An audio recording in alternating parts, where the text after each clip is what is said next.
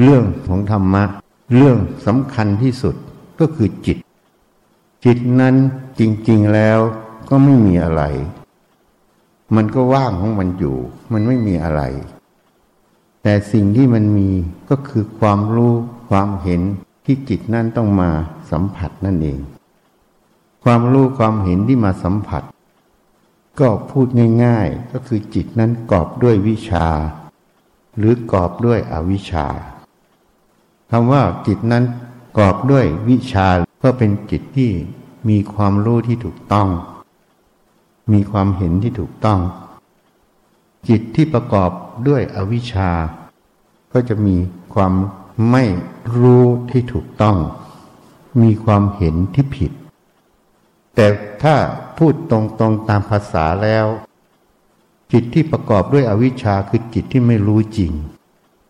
ในเรื่อง ของตนเองและในเรื่องสิ่งที่มาสัมผัส เรียกว่าไม่รู้จริง เรียกว่าความเห็นมันไม่ตรงความจริงนั่นเอง เรียกว่าความเห็นมันเป็นมิจฉาทิฏฐิ ในเรื่องที่มาสัมผัส เวลาสิ่งที่มาสัมผัสมันก็รู้อยู่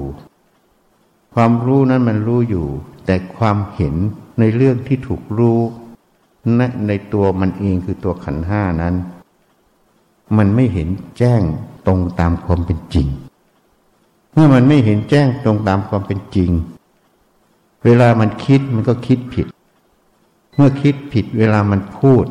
มันก็พูดผิด เวลามันกระทำทางกาย มันก็กระทำผิด เพราะนั้นสิ่งที่สำคัญที่สุดคือจิต การประพฤติปฏิบัติธรรมนั้น ก็เพื่อมาฝึกจิตให้เกิดวิชานั่นเอง เกิดความเห็นที่ถูกต้องนั่นเอง อันนี้คือจุดมุ่งหมาย ผลของจิตที่มีความเห็นถูกมีวิชา มันก็คือความพ้นทุกข์นั่นเอง เหตุนั้นการประพฤติปฏิบัตินั้น ต้องประพฤติปฏิบัติเพื่อให้เกิดความเห็นถูก เพื่อให้จิตนั้นมีวิชานั่นเอง เครื่องมือในการประพฤติปฏิบัติ ก็คือการฝึกตัวสติ สติแปลว่าความระลึก เพื่อให้ระลึกรู้สิ่งที่มาสัมผัสทางตาหูจมูกลิ้นกายใจ เพื่อให้ตั้งมั่นในงานที่จะกระทำนั่นเอง เวลารู้แล้วเราจะพิจารณาในสิ่งที่มาเกี่ยวข้องในความรู้นั้น หรือแม้แต่พิจารณาความรู้นั้น ถ้าไม่มีสมาธิ มันก็ไม่สามารถที่จะตั้งมั่นในการพิจารณางาน หรือทำงานนั้นให้จบสิ้นได้ เหตุนั้นในยุคปัจจุบันจึงมีโรคสมาธิสั้น สมัยเราเรียนแพทย์ไม่มีคำนี้เพิ่งมาบัญญัติทีหลังโรคสมาธิสั้นนั้นมันน่าจะมีเหตุปัจจัยหลายอย่าง ที่ทำให้เกิดในยุคนี้ อันนี้ทางการแพทย์ว่าไว้อย่างไรเราก็ไม่รู้ แต่ถ้าถามเราพิจารณาเองโรคสมาธิสั้นนั้น ก็อาจจะเกิดจากสิ่งแวดล้อมทั้งหมด ส่วนเรื่องของโรคในกายหรือภาวะพันธุกรรมในกายนั้น มันก็เป็นแค่ส่วนหนึ่ง แต่เชื่อว่ามันไม่ใช่ที่สุดมันน่าจะเป็นโรคอื่นๆ แต่สาเหตุนั้นน่าจะเกิดจากสิ่งแวดล้อมและการเรียนรู้ด้วยเป็นส่วนหนึ่ง ในยุคปัจจุบันนั้น สิ่งแวดล้อมไม่ว่าจะโทรศัพท์มือถือหรือสิ่งใดก็ตาม หรือสิ่งที่มาเย้ายวนให้สนใจก็ตาม มันทำให้จิตนั้นมันตั้งมั่นได้ยากขึ้น เพราะมันดึงความสนใจเปลี่ยนไปเปลี่ยนมาทำให้สมาธิมันตั้งมั่นยากขึ้น และกอบกับความสบายในคนยุคนี้ การทำอะไรก็อยากทำได้ง่าย ๆ สบายๆผลลัพธ์ง่าย ๆ มันก็ทำให้ความภาคเพียรความใส่ใจที่จะทำงานให้สำเร็จ มันก็จะลดลง อันนี้มันน่าจะมีผลอยู่ ส่วนเรื่องของกายภาพ เรื่องของพันธุกรรม มันก็คงเป็นส่วนหนึ่ง ที่นี้สมาธินั้นมีประโยชน์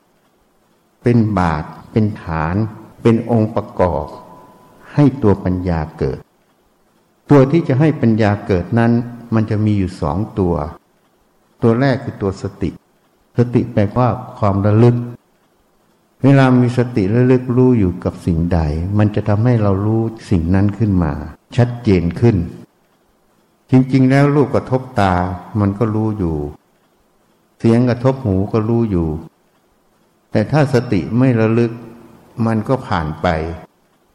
เมื่อระลึกแล้วมันก็จะรู้ตรงนั้น ที่นี่สมาธิ มันคือความตั้งมั่น ถ้าจิตนั้นสตินั้นทำหน้าที่ระลึกต่อเนื่องและตั้งมั่น ในงานนั้นไม่วอกแวก มันก็จะทำให้สามารถพิจารณางานนั้นได้ต่อเนื่อง มันก็จะเกิดความรู้ความเข้าใจ ในงานหรือในเรื่องที่ตัวเองพิจารณาได้ชัดเจน เหตุนั้นจิตที่ไม่มีสติสมาธิก็ย่อมไม่มีปัญญา จิตที่มีสมาธิอย่างเดียว ไม่มีสติ ปัญญาก็เกิดไม่ได้ เพราะจิตที่มีสมาธิอย่างเดียวนั้น มันจะถูกสร้างขึ้นหรือฝึกขึ้นมา จากคำสอนที่เราเรียนรู้มาทั้งหมด คือการทำกรรมฐาน กรรมฐานมันก็จะมีอยู่สองแบบ กรรมฐานแบบหนึ่งถ้าแยกตามที่เราแยกเองให้เข้าใจ ก็คือแบบหยุดนิ่ง กรรมฐานที่แบบหยุดนิ่ง กับกรรมฐานที่มีการเคลื่อนไหว อย่างเช่นกสินพวกที่เจริญกสินทั้งหมดก็จะพยายามให้มันหยุดนิ่งในดวงกสินอันนี้อย่างหนึ่งหรือแม้แต่อานาปานสติ มันก็จะทำให้พยายามหยุดนิ่งอยู่ในจุดนั้น เพราะนั้นกรรมฐานพวกนี้เนี่ยท่านจึงกล่าวไว้ว่ามันเข้าถึงฌานสี่เพราะมันนิ่งอยู่ แต่กรรมฐานอีกพวกหนึ่งมันไม่หยุดนิ่ง อย่างพวกพุทธานุสติ พวกอนุสติทั้งหลาย พุทธานุสติอย่างหนึ่ง อสุภกรรมฐานอย่างหนึ่งกายคตาสติอย่างหนึ่ง อานาปานสตินี่มันอยู่ในสองฝ่าย เคลื่อนไหวกับหยุดนิ่งด้วยกัน อสุภกรรมฐานก็อยู่สองฝ่าย ฝ่ายเคลื่อนไหวหรือฝ่ายหยุดนิ่ง ก็ขึ้นกับเจตนาหรืออุปนิสัยที่สั่งสมมา เพราะนั้นคนบางคนก็พิจารณาอสุภะถ้าพิจารณาให้มันไม่สวยงาม มันเน่าเปื่อยมันผุพังไป การพิจารณานั้นมันก็ไม่หยุดนิ่ง แต่ถ้าไปเพ่งตัวอสุภะอย่างเดียว มันก็ไปทางหยุดนิ่งคือไปทางกสินนั่นเอง แม้แต่อานาปานสติ ถ้าคนที่มีกสินรองรับ มันก็จะเกิดไปทางด้านนั้น เพราะอานาปาท่านจึงกล่าวไว้มันลงถึงฌานสี่ส่วนกรรมฐานที่เป็นกายคตาสติ พิจารณากาย พวกอนุสติทั้งหลาย อย่างเช่น พุทธานุสติธรรมานุสติ สังขานุสติ พวกนี้ท่านก็กล่าวไว้มันได้แค่ปฐมฌานเพราะมันมีการพิจารณา มันมีการไม่หยุดนิ่ง เจตนาที่กระทำกรรมฐานนั้นน่ะ มันไม่ได้มุ่งหยุดนิ่งในจุดใดจุดหนึ่ง มันมุ่งเพื่อจะหาความจริง อย่างเช่น อสุภกรรมฐาน มันมุ่งเพื่อจะให้เห็นถึงความไม่สวยงาม หรือกายคตาสติ มันก็นุ่งถึงพิจารณากายว่ามันไม่สวยงามอย่างไร หรือพุทธานุสติมุ่งพิจารณาถึงพุทธคุณ คุณของพระพุทธเจ้ามีอะไรอย่างไร มันก็คือความคิดนั่นเอง เพราะนั้นมันไม่หยุดนิ่ง แต่ความไม่หยุดนิ่งนั้นมันมีความแน่วแน่อยู่ ความแน่วแน่ที่อยู่ในงานตรงนั้นอะ นั่นเป็นตัวสมาธิ มันแน่วแน่ลงไปมันก็ถึงองค์ฌานแต่เป็นแค่ปฐมฌานแต่กสินนั้นมันพิจารณาให้ดวงกสินอยู่ในจุดใดจุดหนึ่ง มันเป็นการหยุดนิ่ง เพราะฉะนั้นพวกนี้มันจึงลงลึก แต่ปัญญามันไม่เกิด มันไปเด่นทางสมถะ พวกกายคตาสติพุทธานุสติต่างๆ พวกเนี้ยมันไปทางที่จะส่งเสริมปัญญาได้ เพราะฉะนั้นถ้าเราเข้าใจจุดนี้ เวลาทำงาน หรือแม้เวลาคิดพิจารณางานหรือโครงการต่างๆ ถ้ามันมีสมาธิมันแน่วแน่มันไม่วอกแวก มันจะทำให้การพิจารณางานนั้นมันต่อเนื่อง มันจะทำให้เข้าใจเหตุผลความจริงในเรื่องงานนั้ได้ชัดเจนขึ้น ถ้าจิตนั้นไม่มีสมาธิไม่แน่วแน่ มันก็จะทำเหมือนทิ้งขว้างทำไปแล้วก็เลิก คืองานมันไม่จบ เหตุนั้นสมัยที่เราอยู่ถ้ำใหญ่ปิด เวลาเราทำงานเทปูนอย่างเงี้ย เราไม่เคยคิดถึงเรื่องฉันน้ำ งานเสร็จค่อยมาอันนี้มันเป็นของมันเอง เพราะความแน่วแน่ในงานนั้นน่ะ มันเป็นสมาธิอยู่นี่พระชีอย่างอยู่ที่นี่เนี่ย หรือแม้แต่คนงาน บางทีทำอะไรนิดหน่อย ก็จะไปหาเรื่องกินแล้ว กินแบบควรฉันหรือไม่ควรฉันก็ไม่รู้ เพราะถ้าพูดตามหลักแล้วเวลาเราฉันอะไรเนี่ย เราต้องฉันตามเหตุปัจจัย น้ำมันขาดมันหิวก็ฉัน ฉันเพื่อดับความหิว ความกระหายตรงนั้น แต่ไม่นั้นก็ทำงานนิดหน่อยก็ฉันแล้ว ส่วนหนึ่งก็เลยชอบมาทำงานที่วัด คนงานส่วนหนึ่งที่ไม่ใช่ประจำที่วัดก็อาจจะชอบ เพราะฉันตลอดเวลา นี่มันเลยเป็นปัญหาทำให้ไม่รู้ว่าฉันเพื่ออะไรถ้าสติสมาธิมันก็ไม่ตั้งมั่น ถ้าสติสมาธิมันตั้งมั่น มันก็แน่วแน่กับงานตรงนั้น มันก็ต่อเนื่อง อันนี้มันก็มีข้อเสียในยุคนี้ เพราะยุคปัจจุบันนี้โลกมันร้อนขึ้น เมื่อโลกมันร้อนขึ้น การเสียเหงื่อ เสียน้ำมันก็จะมากขึ้น อันนี้อาจจะต้องฉันถี่ขึ้น แต่ยุคที่เราอยู่ถ้ำใหญ่ปีกโลกมันยังไม่ร้อนเท่าตอนนี้ เพราะนั้นเวลาจะฉันอะไร งานเสร็จก็ค่อยฉันนะหรือช่วงหยุดพักเบรกเพราะงานจะทำไปช่วงหนึ่งแล้วจะเบรกเพราะที่นั่นไม่ได้ทำงานใหญ่อย่างตรงนี้คือไม่เททีละสี่ห้าสิบคิว มันทั้งวัน มันเทเป็นช่วงสามชั่วโมงสองชั่วโมงอะไรอย่างเงี้ยมันก็มีช่วงเบรกหรือถ้ามันยาวก็เบรกพับเดียว อย่างเนี้ยมันก็ไปฉันได้ แต่ที่นี่บางคนเมื่อจิตมันไม่แน่วแน่ในงานมันก็แวบไปกินน้ำแวบไปกินนี้ แล้วก็แวบไปคุยกัน คุยงานเสร็จนู่นละ่ะ ค่อยขึ้นไปทำงาน ผลงานก็เลยได้น้อย แต่งานก็ไม่เสียเพราะมีคนอื่นทำแทนอยู่ แต่คนทำแทนเขาก็เหนื่อย อันนี้เนี่ยมันบอกพื้นฐานของจิต ของตัวสติสมาธิตัวปัญญานั่นเอง เพราะฉะนั้นเนี่ยเราต้องพิจารณา การกระทำทุกอย่างต้องพิจารณา หาความพอดีความเหมาะสมนั่นเอง อะไรคือความเหมาะสมอะไรคือความพอดี อะไรคือสิ่งที่มันตรงเหตุปัจจัย ตรงนี้ต้องใช้สติปัญญาพิจารณา อย่างยกตัวอย่างคุณแดงน้อยไปเสิร์ฟน้ำเขาทำไมต้องไปเสิร์ฟ เพราะตัวเองไม่มีงานทำทำไมไม่มีงานทำเพราะหนึ่งอายุมาก จะไปส่งปูนกับเขาก็ไม่ไหวสองกำลังใจจะสู้เข้าเขาก็ไม่ไหว หรือกำลังใจไหวร่างกายก็ไม่ไหว เหมือนฉันเนี่ย นี่มันเป็นอย่างนี้ ก็เลยอยากจะช่วยอยากจะทำงาน ไม่รู้จะช่วยยังไงก็เสิร์ฟน้ำอย่างเดียว เสิร์ฟอย่างเดียวบางทีมันเสิร์ฟมากไปมันก็ไม่พอดี มันขัดจังหวะเขามันทำให้สมาธิมันไม่ต่อเนื่อง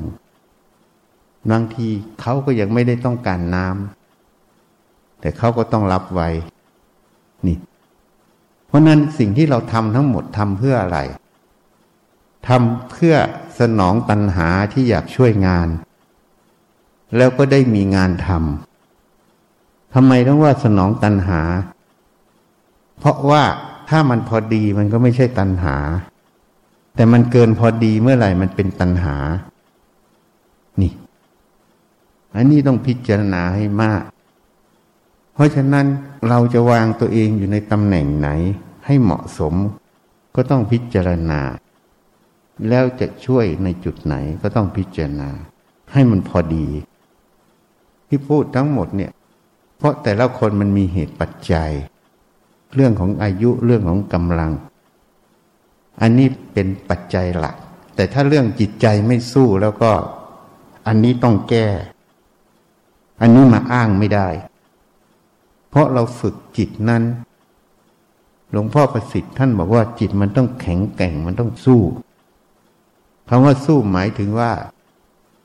มันไม่ย่อท้อต่อความลำบากนั่นเอง จริง ๆคำว่าสู้ก็ใช้ไม่ถูกต้อง ใช้เป็นสมมุติให้เข้าใจเฉยๆถ้าจะพูดให้ตรงต้องมีความเพียรที่ตั้งมั่นนั่นเอง ต้องไม่มีมายา จิตที่ไม่สู้ อย่างเช่นบางคนอายุน้อยกำลังกายดี แต่ทำเหยาะยอมแยะแล้วก็ไปนอน หรือก็มาคุยกันกินกัน จนงานเหลือน้อยค่อยไปทำอันนี้ใจมันไม่สู้ก็เรียกว่าใจมันไม่ตั้งมั่นในงานนั่นเอง ก็คือสมาธิมันก็ไม่มี ความตั้งมั่นมันก็ไม่มี ก็เลยสมมุติเรียกว่าใจมันไม่สู้ นี่มันเป็นอย่างนี้ เพราะฉะนั้นพวกนี้ต้องฝึกคำว่าเสียสละนั่นเอง เสียสละความทุกข์ยากเขาเรียกเสียสละแรงกายเพื่อทำประโยชน์อันนี้ต้องฝึกต้องหัด ส่วนพวกที่อายุมากกำลังกายไม่ถึง ถ้าไปฝืนก็เป็นทุกข์ อันนี้ก็ไม่ได้บังคับให้ฝืน แต่ก็ต้องให้เหมาะสม หางานที่เหมาะสม ไม่นั้นมันก็จะเกิดสภาพเหมือนคนอู้งาน คนไม่มีงานอะไรจะทำทำเพื่อเป็นข้ออ้างว่าฉันได้ทำงานทำเพื่อเป็นข้ออ้างว่าฉันมาช่วยเหลือเพื่อเสียสละ แต่จริง ๆเขาอาจจะไม่ต้องการเลยในการกระทำพวกนั้นในงาน เพราะฉะนั้นเราต้องพิจารณาให้ดี ไม่นั้นมันจะมีตัวมายาสาไถอยู่ นี่ เพราะนั้นตัวมายาสาไถตัวเนี้ย ในชีที่เนี่ย บางคนนี่มายาสาไถมาก เพราะฉะนั้นบวชมาแล้วยี่สิบสามสิบปี ก็บรรลุธรรมยาก เพราะจิตมันมีมายาสาไถจิตที่มีมายาสาไถก็คือจิตที่มันไม่ซื่อตรงนั่นเอง จิตที่ไม่สู้งานนั่นเองพอมันไม่สู้งานมันเลี่ยงงาน อันนี้พูดภาษาชาวโลกนะ ว่าไม่สู้งานก็เลยเลี่ยงงาน เลี่ยงงานมันก็เลยต้องหาวิธีเลี่ยงที่จะให้ภาพพจน์ตัวเองออกมาดี ก็หางานมาทำแต่มันไม่จำเป็นในในงานพวกนั้น อันนี้มันก็เลยเป็นลักษณะมายาสาไถออกมา เพราะนั้นจิตนี่มันเลยไม่ซื่อตรง ฉะนั้นต้องพิจารณาจะทำสิ่งใดต้องพิจารณาให้มาก ให้มันตรง จิตที่ซื่อตรงนั้นมีประโยชน์ทำไมต้องจิตซื่อตรง เพราะจิตซื่อตรงนั้น ก็คือจิตที่มีสัจธรรมคือความจริงนั่นเอง จิตที่จะยอมรับความจริงได้ง่าย จิตที่จะเห็นความจริงได้ง่าย อันนี้เรื่องการทำงาน ก็ต้องทำยังไงให้จิตมันซื่อตรง ที่นี่เขาก็มีข้อบัญญัติออกมาเป็นศีลห้าศีลห้าก็จะมีบางข้อที่สอนให้จิตมันซื่อตรงไงข้อหนึ่งก็คือการลักทรัพย์ การห้ามลักทรัพย์นั่นเองก็สอนให้มันจิตมันซื่อตรงของใครของมัน ไม่ไปคดโกง พอคดโกงมันก็มีการหลอกลวง มันก็ไม่ซื่อตรง อีกข้อหนึ่งคือข้อกามเมสุมิชาข้อผิดลูกผิดเมียเขา มันก็ไม่ซื่อตรงซื่อสัตย์ต่อกันนั่นเอง อีกข้อหนึ่งคือมุสาวาทคือคำพูดที่โกหกคำพูดมันก็ไม่ซื่อตรง มันก็เรียกว่ามันโกหก มันก็คือว่าเรียกว่าพูดเท็จนั่นเอง พูดเท็จก็คือพูดไม่ตรงความจริง เพราะนั้นในศีลห้าเนี่ย มันเป็นบัญญัติ บัญญัติข้อนี้เนี่ย มันยังไม่ใช่ศีลแท้ของพระอริยเจ้าแแต่มันส่งเสริมให้เกิดศีลแท้ ที่เรียกว่าส่งเสริมให้เกิดศีลแท้ เพราะส่วนหนึ่งมันสอนให้จิตมันซื่อตรง อีกส่วนหนึ่งมันเป็นอุปกรณ์ เป็นเครื่องมือให้สติมันได้ทำงาน เมื่อเราตั้งเจตนาจะไม่ผิดศีลห้าสติมันต้องมาระลึกมารักษากายวาจาใจ เพื่อจะไม่ให้ผิดศีลห้าเพื่อจะไม่สร้างโทษห้าอย่างนั่นเอง อย่างนี้เนี่ยมันเลยเป็นตัวสนับสนุนตัวช่วยเหลือให้ศีลแท้เกิดขึ้นที่เรียกว่าปกติ ปกตินี่เป็นศีลของพระโสดาขึ้นไป เรียกว่าอริยกันตศีล อริยกันตศีลนี้เป็นภาษาของหลวงปู่เทศ เพราะนั้นจิตต้องซื่อตรง จิตที่ซื่อตรงนั้น เป็นพื้นฐานของการเรียนรู้สัจธรรมคือความจริง ของการยอมรับความจริง ถ้าจิตไม่ซื่อตรง มันก็ไม่เอาความจริงเป็นตัวชี้วัด หรือภาษาอังกฤษเรียกว่าเป็นตัว indicator เมื่อไม่มีตัวชี้วัด มันก็ไม่รู้ว่าสิ่งใดมันถูกหรือมันผิด นี่มันเป็นอย่างนี้ศีลห้าตรงนี้ก็เลยเป็นเครื่องมือส่งเสริมการประพฤติปฏิบัติ เหตุนั้นมีญาติโยมบางคน หรือแม้แต่มีพระบางรูป ก็บอกว่าตัวเองบรรลุธรรม โสดาสกทาอย่างนี้ ที่นี้สิ่งที่เขาบอกว่าเขาบรรลุธรรมพระโสดาสกทา แต่เวลาถามพระแล้วพระบอกว่าแม้แต่ศีลห้ายังรักษาไม่ได้ ไม่ต้องไปพูดถึงพระโสดาพระสกทาทำไมท่านรับสั่งอย่างนั้น ก็เพราะว่าศีลห้ามันเลยเป็นองค์ประกอบ เป็นตัวชี้วัดพื้นฐานอย่างหนึ่งของพระโสดา เพราะ พระโสดานั้นจิตต้องซื่อตรง เพราะนั้นจิตที่ซื่อตรงมันก็ไม่ผิดศีลห้า แต่พระโสดาไม่ได้ยึดศีลห้า เพราะศีลห้ามันไม่ได้เป็นตัวบอกว่าเป็นพระโสดา ครูบาอาจารย์บางท่านก็บอกว่า พระโสดานั้นศีลห้าบริสุทธิ์ มันก็พูดได้ถูกอยู่ แต่มันเป็นทางอ้อม เพราะคนที่ศีลห้าบริสุทธิ์นั้น หมายถึงจิตมันซื่อตรง เมื่อจิตซื่อตรงศีลห้ามันก็พลอยตรงไปด้วย แต่ตัวศีลห้าจริง ๆ ไม่ใช่ตัววัดพระโสดา เพราะศีลของพระโสดาไม่ใช่ศีลห้าศีลของพระโสดาคือความเป็นปกติ ที่หลวงปู่เทศเรียกว่า อริยกันตศีล แต่ในพระไตรปิฎกจะเรียกว่า ศีลของพระเสขบุคคล ศีลพระเสขบุคคล คือศีลของพระโสดาสกทาคามี พระอนาคามี และท่านจะพูดอีกว่า ศีลของพระอเสขบุคคล ศีลของพระเสขบุคคลคือพระอรหันต์เสขะแปลว่าผู้ยังต้องศึกษาอาเสขะคือผู้ไม่ต้องศึกษาคำว่าศึกษาเพื่อศึกษาให้บรรลุมรรคผลนิพพาน คือสำเร็จพระอรหันต์แต่ผู้ที่ไม่ต้องศึกษาหมายถึงผู้ที่ไม่ต้องศึกษาเพื่อความสำเร็จอรหัตผล เพราะท่านสำเร็จแล้ว แต่วิชาการที่ต้องอาศัยใช้ในโลกนี้ท่านก็ยังต้องศึกษา เข้าใจไหมนี่ อันนี้มันเป็นเหตุผล เพราะฉะนั้น ศีลห้าจึงไม่ใช่ศีลของพระอริยเจ้าแท้ มันเป็น indicator เป็นตัวชี้วัดทางอ้อม ถ้าศีลห้าไม่ตรง ก็ไม่ต้องไปพูดถึงพระโสดา แต่ศีลห้าตรง ก็ไม่ได้บอกว่าเป็นพระโสดา เพราะพระโสดาไม่ใช่แค่ศีลห้าตรงนี้ มันต้องเข้าไปถึงในจิต จิตมันต้องละสังโยชน์จนเป็นปกติ จิตที่ปกตินั้นน่ะคำว่าปกตินั้นน่ะคือศีล ที่หลวงปู่เทศเรียกว่าอริยกันตศีล ศีลของพระอริยเจ้า ตั้งแต่พระโสดาขึ้นไป นี่ เหตุนั้นจิตนั้นต้องซื่อตรง พื้นฐานของการประพฤติปฏิบัติ จะต้องสอนจิตนั้นให้ซื่อตรง หลักธรรมและศีลที่มาสอนจิตให้ซื่อตรง ก็อย่างเช่นศีลห้าที่พูดให้ฟัง อย่างเช่น ไม่มายาสาไถนั่นเอง นี่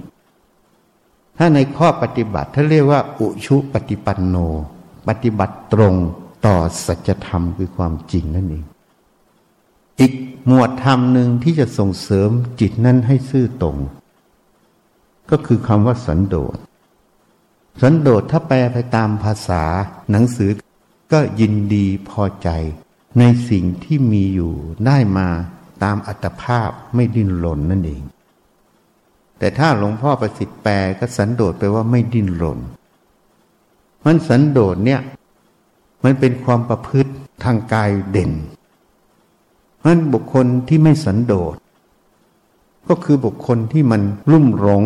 มัวเมาไปในกามคุณทั้งห้านั่นเองกามคุณทั้งห้าก็มีรูปรสกลิ่นเสียงสัมผัส แต่กามคุณทั้งห้านั้น เราก็พูดไปในมุมของเนกาทีฟอย่างเช่นรูป เราก็จะพูดไปถึงรูปสวยรูปงาม สิ่งที่สวยงามที่ไปติดยึดถูกไหมอันเนี้ยไปทางเนกาทีฟคือทางโลบเสียงก็ไพเราะพวกดนตรีทั้งหลายใช่ไหมพวกกลิ่นหอม พวกเครื่องปะทินผิวทั้งหลาย ต่อเติมผิวหนัง เครื่องนุ่งหม่ม สิ่งที่นุ่มที่สัมผัส พวกนี้นี่เรียกว่ากรรมคุณทั้งห้า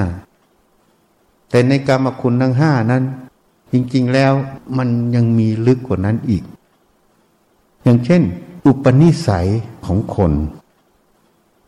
บางคนอุปนิสัยก็ชอบใช้จ่าย ฟุ่มเฟือย หรือบางคนพูดแบบทางโลกก็อวดล่ำอวดรวยใช่ไหมบางคนก็อวดอยากเป็นคนดี ก็ใช้เงินฟุ่มเฟือยในการเลี้ยงดูคนอื่น ในการบริจาคเยอะๆ อันนี้มันก็อยู่ในกรรมคุณห้าคือรูป แต่มันไม่เป็นเนกาทีฟให้เราเห็นชัดๆ อย่างเช่นรูปสวยงามที่แสวงหาทางกาม เพราะนั้นสิ่งเหล่านี้ ถ้ามันเกินพอดีออกไป มันจะเกิดดิ้นรนแสวงหา มันก็ทำให้จิตนั้นไม่ซื่อตรง ไม่เห็นความจริงของสิ่งเหล่านี้ หรือบางอย่างมันส่งเสริมให้จิตไม่ซื่อตรง อย่างเช่น บางคนใช้จ่ายเงิน จะด้วยเหตุผลอะไรก็ตาม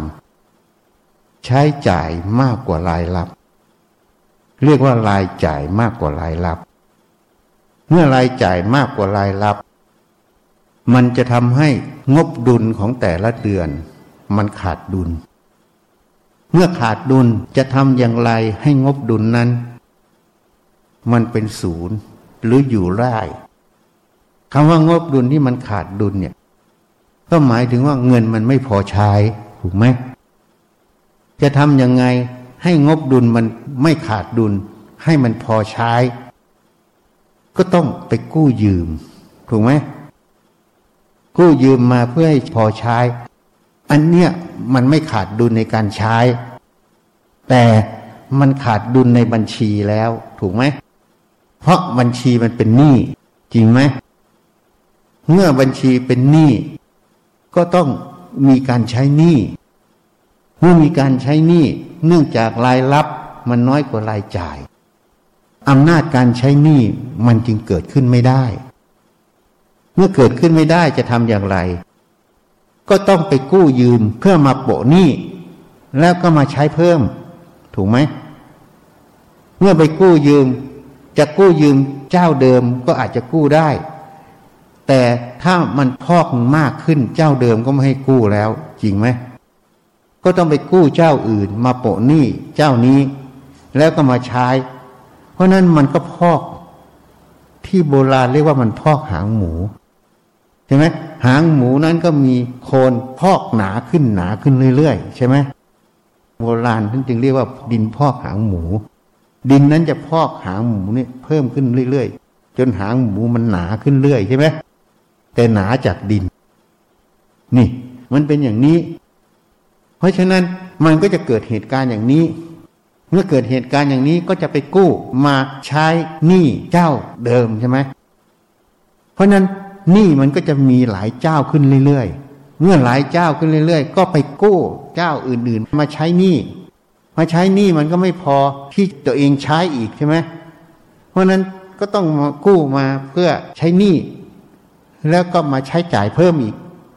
มันก็พอกขึ้นไปเรื่อยๆ จนสุดท้ายมันไม่มีทางออก มันก็ทำอย่างไร ก็ไปหลอกผู้อื่นด้วยคำพูด หลอกลวงเขาจะยืมทวันนั้น ใช้วันนี้ ยืมวันนี้ใช้วันนั้น มันก็เลยเกิดสภาพอย่างเงี้ยขึ้น แล้วก็เลยหลอกไปทุกคน ใช่ไหมเมื่อหลอกไปทุกคน จิตนั้นพูดก็ไม่ตรงความจริงก็เรียกมุสาใช่ไหมมันก็จิตไม่ซื่อตรงเห็นยัง มันไม่ซื่อตรงตั้งแต่ไปบอกเขาแล้วว่า เนี่ยฉันยืมหน่อย วันนั้นวันนี้จะคืน แต่ตัวเองก็รู้อยู่แล้วอะว่าไม่มีการคืน เพราะตัวเองไม่มีเงินจะคืนอยู่แล้วเพราะกู้ไปโปะหนี้เจ้าอื่น แล้วก็กู้ไปใช้ด้วย หรือบางคนก็แค่ยืมใช่ไหมยืมนี่แปลว่าชั่วข่าวนะนี่ มันก็เกิดสภาพอย่างนี้ พอเกิดสภาพอย่างนี้จิตมันก็ไม่ซื่อตรง มันก็มุสาอยู่ตลอดเวลาใช่ไหมเพราะมันรู้อยู่แล้วว่า ยืมยังไงก็ไม่มีคืน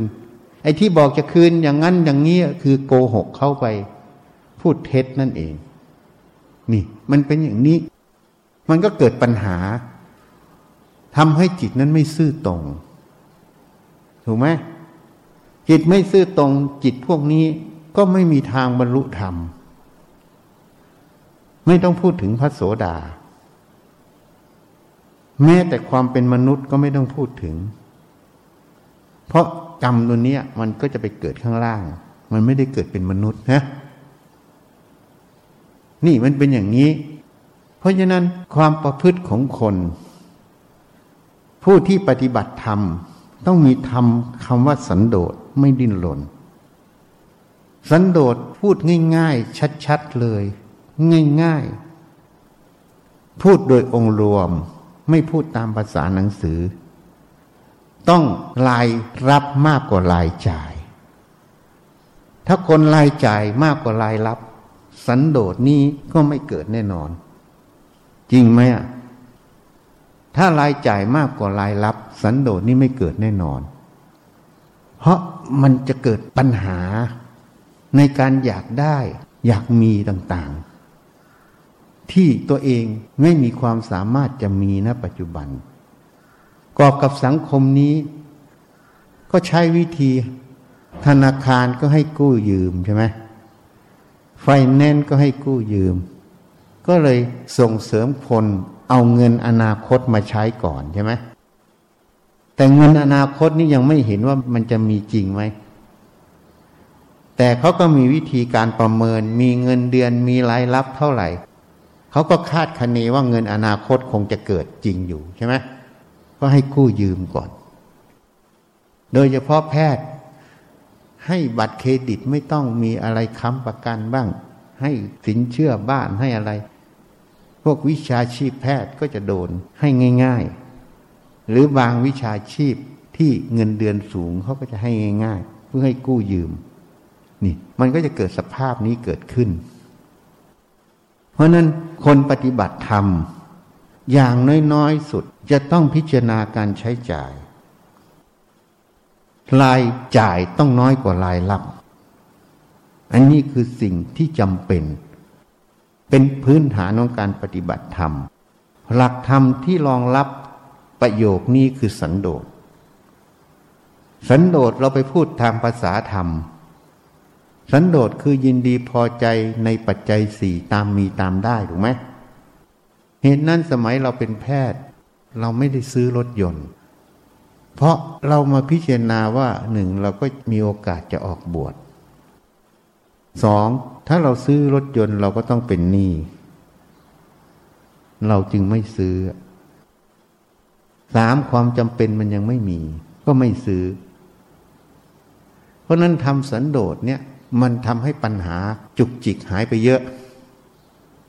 เพราะฉะนั้นคนที่ใช้จ่ายมากกว่ารายรับ คนนั้นมีแต่ความทุกข์ในใจ ทุกข์ที่จะไปโกหก ทุกข์ที่จะไปใช้คาลมหลอกลวงเขาอย่างไรเห็นไหมเพราะนั้นคนที่ปฏิบัติธรรม แล้วมีนิสัยอย่างนี้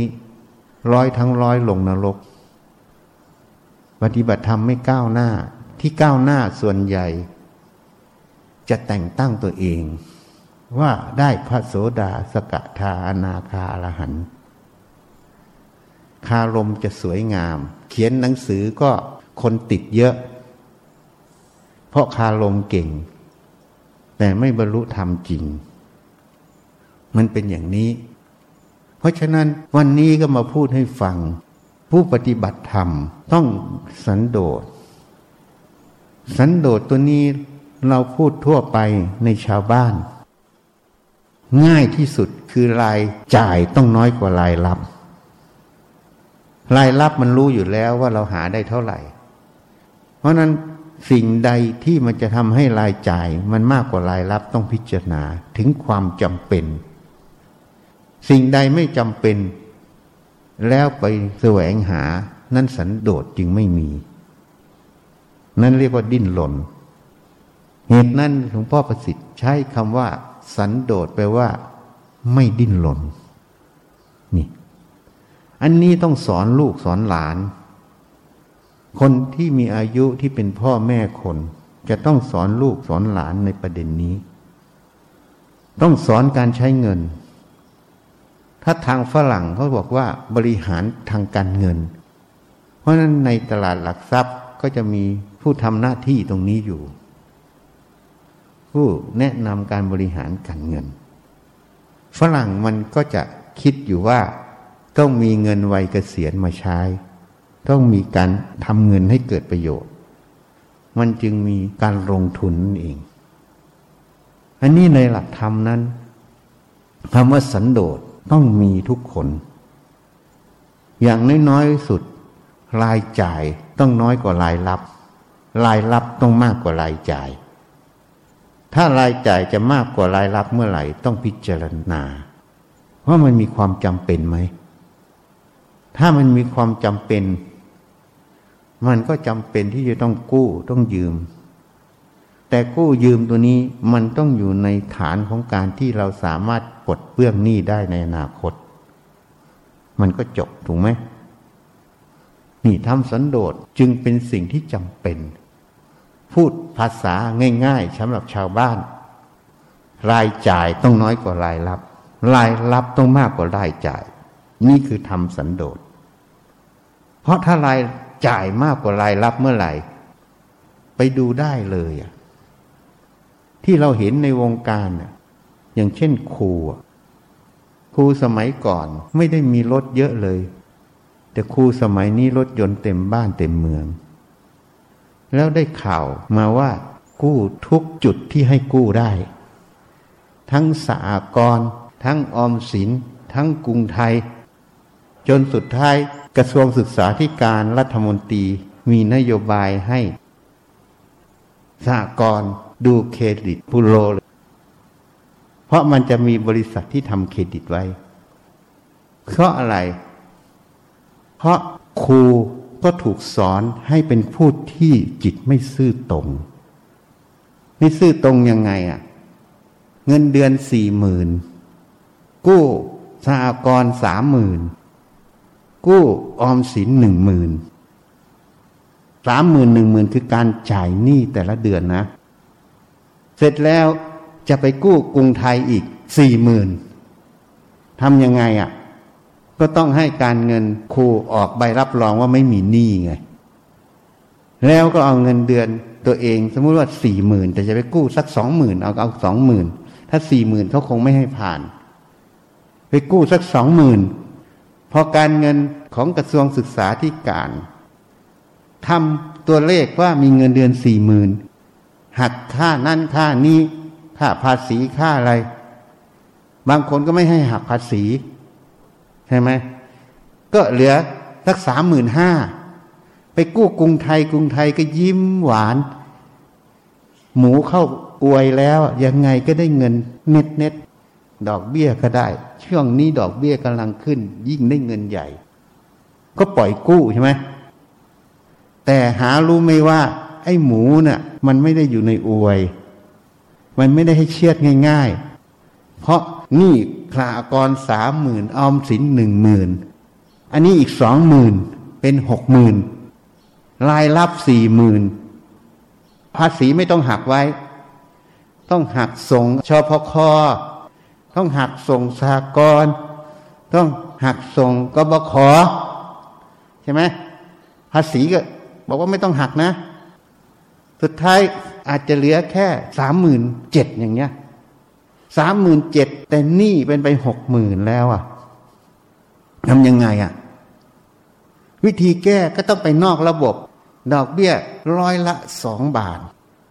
หรือร้อยละหนึ่งบาท แต่ร้อยละหนึ่งบาทไม่มี ร้อยละสองบาทนี่ถือว่าต่ำสุด ไม่ใช่ต่อปีนะร้อยละสองบาทต่อเดือน เท่ากับร้อยละยี่สิบสี่บาทต่อปี อันนี้ถูกสุดแล้ว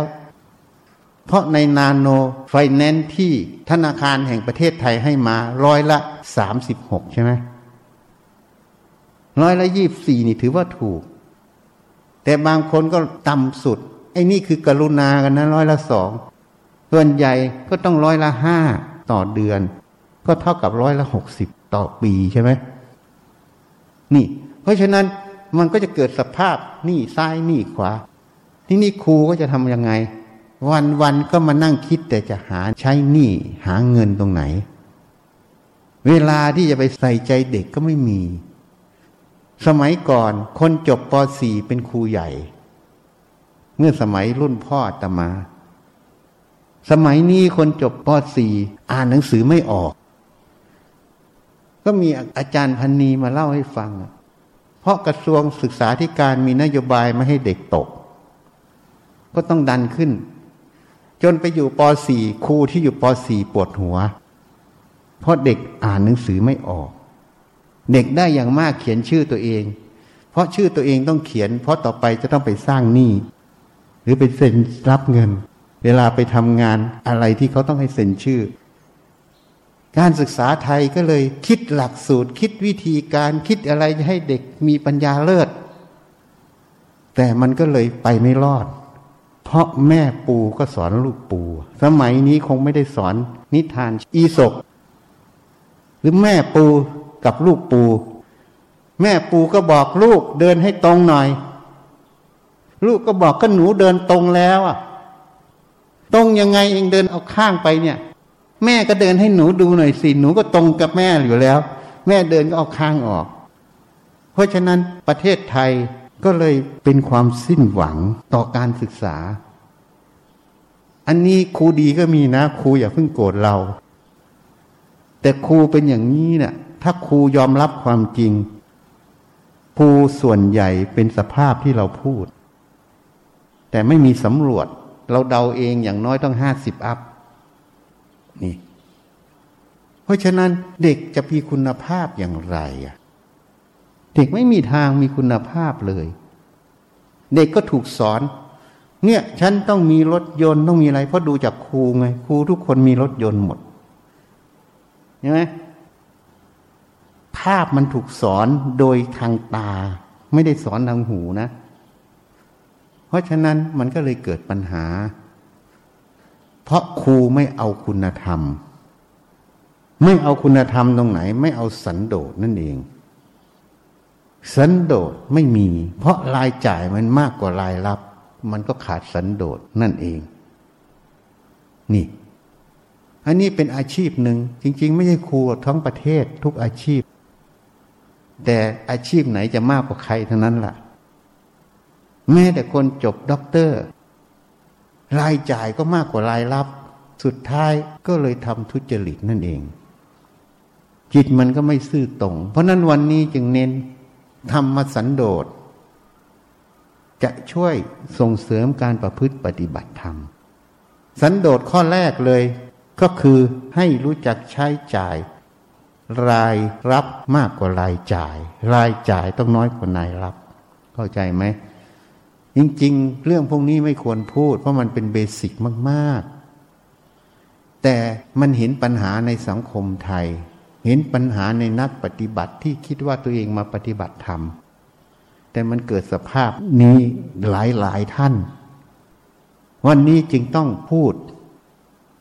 อันนี้มันเป็นส่วนปลายคือกายกรรมกับวจีกรรม แต่กายกรรมวจีกรรมตัวเนี้ย มันมาจากมโนกรรม แต่ที่เราเทศเป็นส่วนใหญ่ เราเน้นที่หัวใจมันคือมโนกรรม คือกรรมฐานนั่นเอง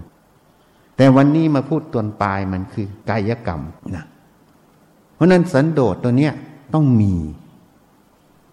เพราะฉะนั้นในโลกนี้มันมีเครื่องล่อรวงทางตาหูจมูกลิ้นกายมากมาย เพราะมันเป็นโลกไร้พรมแดน Google ก็เป็นทั้งดีทั้งเลว ขึ้นกับผู้ใช้นั่นเอง Google มันเป็นกลางๆ รู้จัก Google ไหมเว็บอันหนึ่งอะนั่นอะ นี่มันเป็นกลางๆ ถ้าใช้เป็นก็เกิดประโยชน์ ใช้ไม่เป็นก็เป็นโทษนั่นเอง มันเป็นเครื่องหลอกลวงทางตาหูจมูกลิ้นกาย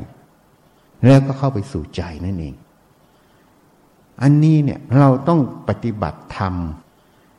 เราต้องมีหัดดำรงชีวิตให้มันถูกต้อง ก็ดำรงชีวิตยังไงให้จิตมันซื่อตรง คุณธรรมสันโดษนั้นจะเป็นตัวหนึ่งที่ทำให้จิตซื่อตรง ศีลห้าก็จะเป็นตัวหนึ่งที่จะสอนให้จิตซื่อตรง ให้ไม่เบียดเบียนกันด้วย ส่วนศีลข้อห้านั้นน่ะ มันก็เป็นพื้นฐานเหมือนกัน ให้สติมันมี เมื่อสติมันมีมันก็สามารถพิจารณาอะไรผิดอะไรถูก อะไรควรทำไม่ควรทำได้ อีกอย่างหนึ่งสุรานั้นน่ะ มากไปมันก็ติด เขาเรียกแอลกอฮอลิซึมโรคพิษสุราเรื้อรังพอดื่มแอลกอฮอล์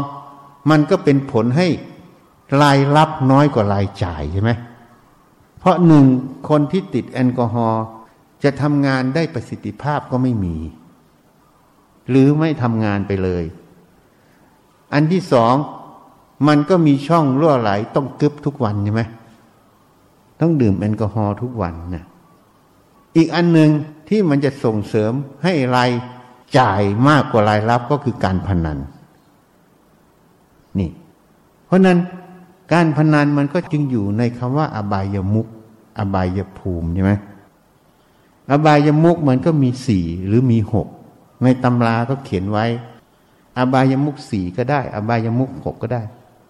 เขาก็สอนให้ท่องใช่ไหม หนึ่งจิตเที่ยวกลางคืนใช่ไหมพวกที่ชอบเที่ยวกลางคืน เที่ยวคับ เที่ยววาสนุกสนานใช่ไหมตรงนี้ก็เป็นแฟชั่นไง คนก็ชอบไปงานกลางคืนใช่ไหมบางทีก็ไปเต้นไปดิ้นออกมาใน TikTok ออกมาอยู่ใน YouTube ออกมาในอะไรก็แล้วแต่ใช่ไหมมันก็เกิดค่านิยมยิ่งดาราทำใช่ไหมฉลองกันใหญ่เลยทั้งดื่มทั้งเฮฮาคนก็ชอบก็ต้องไปอย่างนั้นไปเที่ยวอย่างนั้น หรือไปสถานที่อย่างนั้นใช่ไหมมันเรียกว่ามี high class ไงใช่ไหมเพราะฉะนั้นคนที่ไม่มีอำนาจการเงิน เด็กที่ไม่มีอำนาจการเงินเห็นมันก็เป็นภาพฝังเข้าไปในใจพอโตหน่อยก็หา หาไม่ได้ก็ต้องขายเนื้อสดใช่ไหมพูดภาษาสุภาพหน่อยคือขายเนื้อสดใช่ไหมถ้าพูดภาษาให้ตรงที่เขาใช้กันก็เป็นโสเพณี โสเพณีก็มีทั้งผู้ชายทั้งผู้หญิงใช่ไหมนี่ มันก็จะเกิดสภาพนี้ โสเพณีบางส่วนก็ไม่อยากเป็นหรอก แต่สภาพสังคมทางครอบครัว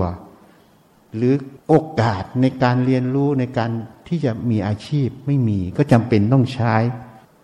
เพราะหมามันยังไม่ยอมอดตาย แล้วมนุษย์จะยอมตายเลยเขาก็ถือว่าเขาก็แลกเปลี่ยนเหมือนกัน เขาไม่ได้ไปโกงใคร ไปลักขโมยใครมันส่วนนี้น่าเห็นใจ แต่อีกส่วนหนึ่งเพราะอะไร เพราะมันใช้จ่ายเกินตัว มันไม่มีวิธีจะหาเงินแล้วก็ต้องหาวิธีนี้ใช่ไหมนี่จิตเที่ยวกลางคืน ตาตื่นดูการละเล่นใช่ไหมนี่เป็นนักเลงการพนันก็พูดไปแล้วใช่ไหมนี่อบายามุก อบายามุกคือทางไปเกิดนรก คืออบายภูมิ อบายภูมิมีสี่คือนรก อสุรกายเปรตสัตว์เดรัจฉาน วันนี้พูดเรื่องพื้นๆให้ฟังนี่ใช่ไหมสี่จำพวกก็เรียกอบายภูมิ อบายมุกก็จะนำไปสู่อบายภูมิใช่ไหมคนที่มีเศรษฐานะในสังคมสูง มีฐานันดรศักดิ์มียศตำแหน่ง หรือมีเงินทองมาก บางทีก็ดื่มเหล้าเยอะพอตายไว้ก็ไปลงนรก เพราะมันเป็นอบายภูมิ เพราะสติมันไม่มี สุราหนึ่งลิเป็นนักเลงการพนันเป็นนักเลงผู้หญิงใช่ไหมเพราะฉะนั้นธรรมสันโดษจำเป็นไงทำได้ให้จิตมันซื่อตรง ให้มันซื่อสัตย์ถ้าพูดทางด้านชาวโลกก็เรียกว่าไม่ทุจริตใช่ไหม แต่จริง ๆแล้วคำว่าทุจริตกับสุจริตนั้นน่ะมันมีสองคำที่รวมกันตรงกันอยู่คือว่าจริต จริตก็คือความประพฤติทางกายทางวาจา สุจริตก็คือมันตรง ทุจริตคือมันไม่ตรงนั่นเองใช่ไหมเขาก็เลยมาใช้ภาษาในวงการราชการใช่ไหมอย่างคอร์รัปชันมันทุจริต ถูกไหมนี่มันเป็นอย่างนี้ ราะนั้นพื้นฐานตรงนี้สำคัญค่าการใช้จ่าย รายรับต้องมากกว่ารายจ่าย ในศีลห้าก็ต้องมี เพื่อฝึกนิสัยให้ซื่อตรง ให้ไม่เบียดเบียนกัน แต่สิ่งเหล่านี้มันเกิดไม่ได้ ถ้าไม่มีสติ ไม่มีสมาธิ ไม่มีปัญญานะแต่มันเป็นพื้นฐาน ทีนี้ถ้าเรามาพิจารณาชีวิตมนุษย์เนี่ยเคยแสดงไว้ที่ SCG ชีวิตมนุษย์ถ้าเรามาดูตั้งแต่เกิดจนตาย อันนี้เราพูดตามวงจรชีวิตของมนุษย์นะ วัยเด็กวัยรุ่นเนี่ย มันเป็นวัยที่ต้องเรียนรู้ วัยเด็กเนี่ย มันเป็นพื้นฐานการเรียนรู้ โดยเฉพาะในครอบครัว แต่พอวัยรุ่นเนี่ย มันเป็นการเรียนรู้ออกข้างนอกด้วย คือสังคม หมู่เพื่อนต่างๆ ใช่ไหมพอวัยกลางคนมันเป็นวัยทำงาน พอวัยสูงอายุวัยเกษียณ มันเป็นวัยที่ร่างกายมันเริ่มเสื่อม มันเป็นวัยที่ต้องรักษาร่างกาย คือเรื่องของโลกเพราะฉะนั้นถ้าเรารู้วงจรชีวิต ของมนุษย์เนี่ยวัยเด็กเนี่ย พ่อแม่ต้องสนใจ ต้องสอนให้เด็กมันซื่อตรง ให้เด็กมันรู้จักสันโดษ รู้จักใช้จ่ายมัธยัติไม่ฟุ่มเฟือย รู้จักประหยัด แต่ไม่ใช่ตนีตนีกับประหยัดนี้ต่างกัน ประหยัดนี้จะใช้อย่างจำเป็น แต่ตนีเนี่ยจำเป็นก็ไม่ใช้นี่ต่างกัน ต้องประหยัดแต่ไม่ตนี อันนี้ต้องสอนเด็กตั้งแต่วัยเด็ก วัยรุ่นเนี่ย มันจะเกิดสังคมในการสอน เพราะนั้นพ่อแม่ต้องปลูกฝังลูกในการเรียนรู้สิ่งที่ถูกต้อง ก็ต้องปล่อยให้เด็กเรียนรู้กับสังคมเพิ่มขึ้น แต่พ่อแม่ต้องสอนเด็กให้มีหลัก หลักนั้นก็จะอยู่ที่วัยเด็ก ที่เราสอนตั้งแต่แรก พอวัยรุ่นเนี่ย พ่อแม่สอนหลักแล้วทีนี้ก็ต้องทำหน้าที่เป็นที่ปรึกษา เป็นคอนซัลแทนต่อลูก เป็นเพื่อนลูก จะไม่ได้กำกับมากแล้ว จะเป็นผู้สนับสนุน แต่วัยเด็กนั้นจะต้องกำกับมาก เพราะยังต้องจับมือสอน ตรงนี้อยู่ที่พื้นฐาน ต้องปลูกฝังพื้นฐานของจิตเป็นหลักในวัยเด็ก ต้องสอนให้เด็กรู้จักคำว่าสติ รู้จักคำว่าสมาธิ รู้จักปัญญา รู้จักเหตุผล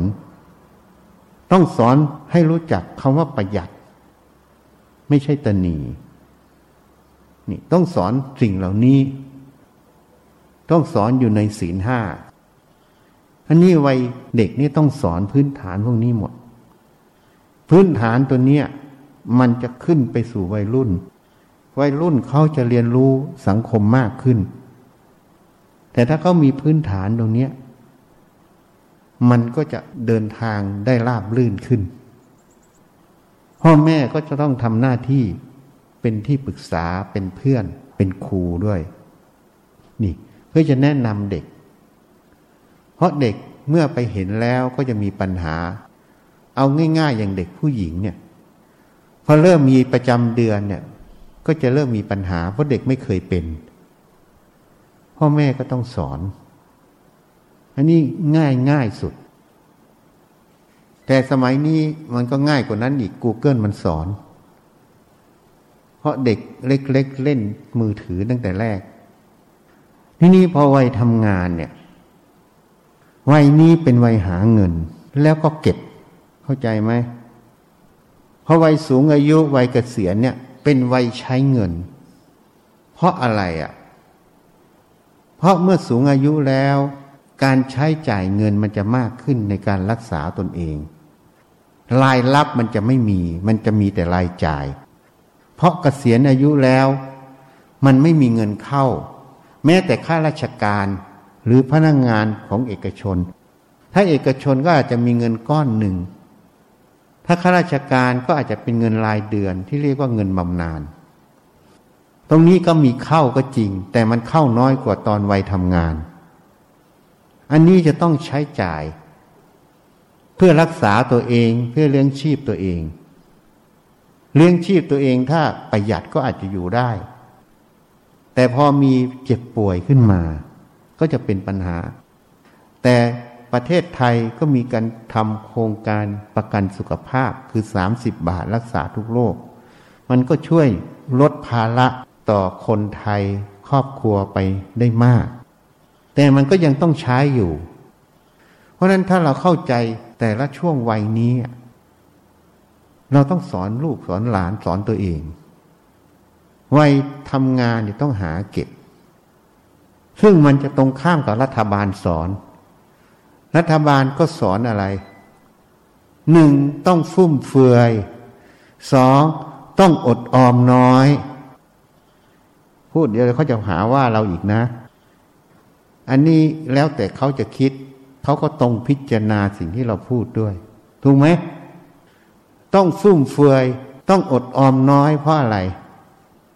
เพราะโครงการชอบดีมีคืนใช่ไหมคนละครึ่งเอ่ยเที่ยวเอ่ยน้ำมันก็ไปลดหย่อนภาษีได้อะไรทุกอย่าง เพราะเขาคิดด้านเดียวเขาคิดเรื่องด้านเศรษฐกิจ เพราะเศรษฐกิจนั้น GDP มันจะเกิดขึ้นได้ ก็ต้องมีการใช้จ่ายใช่ไหมใช้จ่ายมากกี่รอบกี่รอบมันก็จะทำให้ GDP มันเพิ่มขึ้น แต่การท่องเที่ยวพวกนี้มันมีประโยชน์ในเรื่องแรกนี้ แต่มันก็มีโทษมันหลอกให้คนฟุ่มเฟือย หลอกให้คนเสียเงินไง เพราะ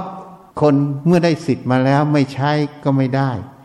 ก็อยากได้สิทธิ์ก็ไปใช้ พอใช้ก็ต้องถ้าคนละครึ่งเขาให้มาร้อยหนึ่งเราก็ต้องใช้อีกร้อยหนึ่งใช่ไหมมันก็เลยปลูกฝังนิสัย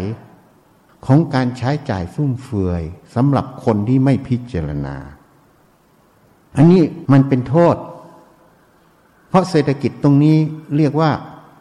helicopter money helicopter money ก็คือ เครื่องเฮลิคอปเตอร์บินข้างบนแล้วก็โปรยเงินลงมา แต่ helicopter money นี้ มันโปรยไปในกลุ่ม ใดกลุ่มหนึ่งมันก็แย่งกันเอาใช่ไหม แต่รัฐบาลนี้ก็ helicopter money ก็ไม่ร้อยเปอร์เซ็นต์เพราะอะไร เพราะคนที่มีโอกาสที่จะจองสิทธิ์มันไม่เท่ากัน เพราะความรู้คนความอะไรคนมันไม่เท่ากัน คนที่เล่นพวกนี้เก่งก็จะจองได้ง่ายกว่าเขา เพราะนั้นเศรษฐฐานะตรงนี้มันก็จะไปอยู่ที่คนชั้นกลางมากกว่า คนชั้นต่ำอันนี้เราอาจจะผิดก็ได้ แต่รัฐบาล ควรจะทำสถิติบ้างจะได้เกิดวิจัยขึ้น ถ้ามาชั้นกลางมากกว่าชั้นต่เงินนี้มันจะไม่ช่วยเศรษฐกิจโดยรวม มันจะช่วยเศรษฐกิจเจ้าสัว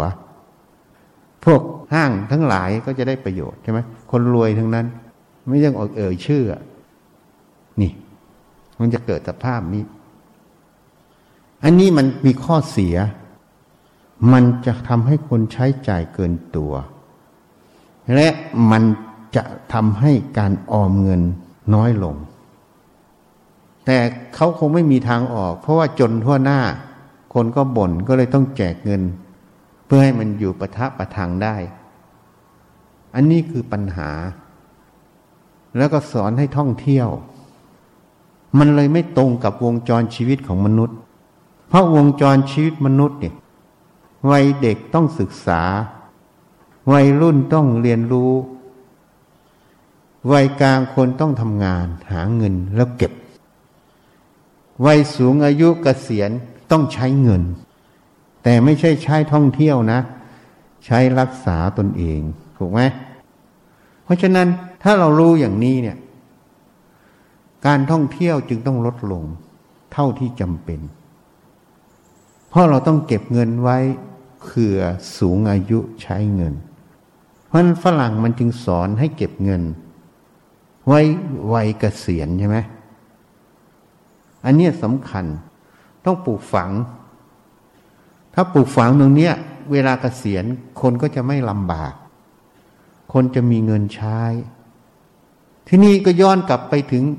ครูบาอาจารย์ทั้งหลายอะบางท่านนะ ไม่ใช่ทุกท่าน เวลาเกษียณอายุแล้ว ก็เป็นวัยใช้เงิน ใช้เงินรักษาพยาบาลหลวงออกให้ อันอื่นก็ออกให้ แต่ใช้เงินคือใช้หนี้ไง มีลูกศิษย์ที่เป็นผู้พิพากษาเล่าให้ฟังธนาคารแห่งหนึ่งก็ฟ้องครูครูก็ไม่เคยรู้จักกัน เพราะจับค้ำประกันร่วมกันหมด อยู่คนละจังหวัด พอโดนหมายสารมาก็มาที่ศาลต่างก็หน้าซีดกันหมด ธนาคารไล่บี้เงินที่กู้ยืมไงนี่มันเป็นอย่างนี้ เพราะนั้นวัยเกษียณก็เกิดอะไรขึ้น เงินก็ได้ลดลงจากบำนาญเงินได้จากบำนาญมันลดลงจากการทำงาน แล้วก็ต้องจ่ายหนี้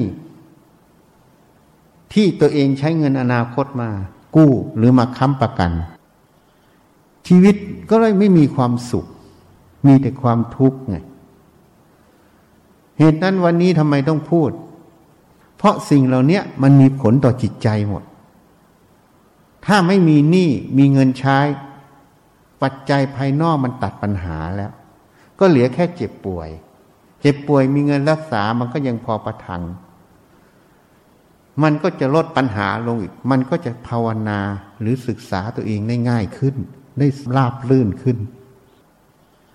เพราะฉะนั้นคนไม่ได้พิจารณา วัยเด็กต้องเรียน ต้องศึกษา วัยรุ่นก็ต้องเรียนรู้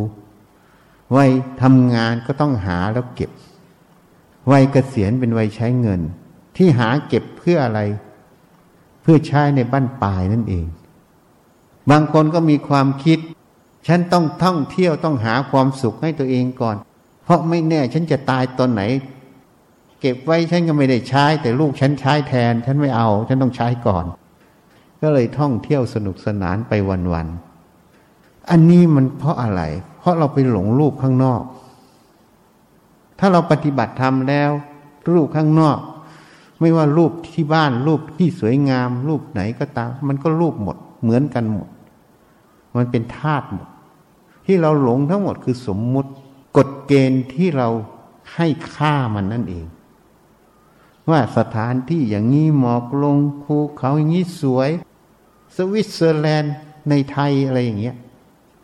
แล้วก็มีความสุข เพราะเราไปผูกมันไว้ แล้วก็สนองตันหาที่ผูกไว้ มันก็เลยเรียกว่าสุขไงแต่ถ้าคนไม่มีอะไรผูกมันไว้ มันก็ไม่มีตันหา มันก็สุขแบบ ไม่ได้เป็นสุขเวทนา มันคืออุเบกขา ท่านจึงบอกสุขอื่นยิ่งกว่าความสงบไม่มี ความสงบเป็นสุขอันยิ่ง แต่ไม่ใช่สุขเวทนา มันคือความประณีตของจิตนั่นเองที่ไม่ดิ้นรนนี่มันเป็นอย่างนี้ เพราะฉะนั้นถ้าเราเข้าใจวงจรชีวิต เราก็รู้เลยวัยทำงานต้องหาเก็บ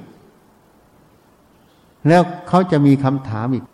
แล้วอย่างนี้ที่วัดอาจารย์อาจจะเอาอะไรกินนะก็หาเก็บหมด มันไม่ใช่อย่างนั้นคำว่าหาเก็บมันต้องมีรายจ่าย แต่รายจ่ายมันต้องน้อยกว่ารายรับ เพราะฉะนั้นในคำสอนหลักธรรมก็มี เงินทองที่หามาได้หนึ่งก็เลี้ยงตัวเองสองเลี้ยงครอบครัวสามเลี้ยงญาติมิตรที่มาเยี่ยมบางครั้งบางคราวสี่เลี้ยงพ่อเลี้ยงแม่ห้าเสียภาษีหกทำบุญไง ไอ้ที่ทำมาทั้งหมด ห้าข้อนั้นน่ะ อันนี้เขาเรียกใช้หนี้ไม่ได้ลงทุนนะ ใช้หนี้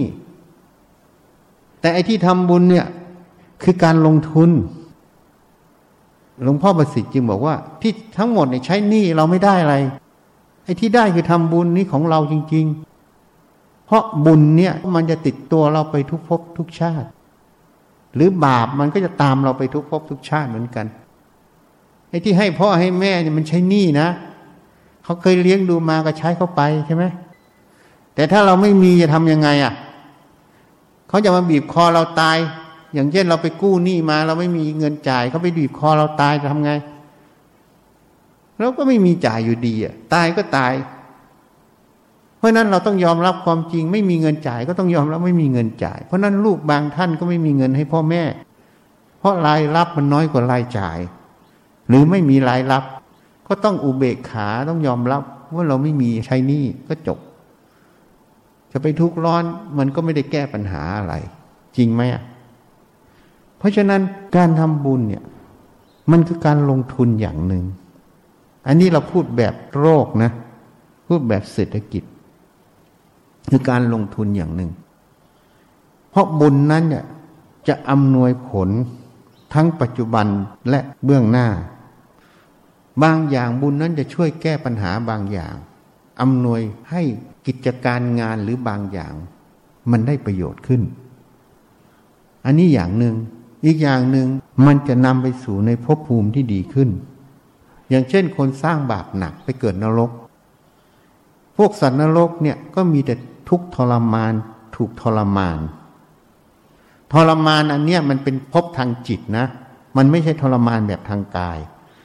แต่ความทุกข์ทางจิตเนี่ยมันมากกว่าทางกายเนี่ย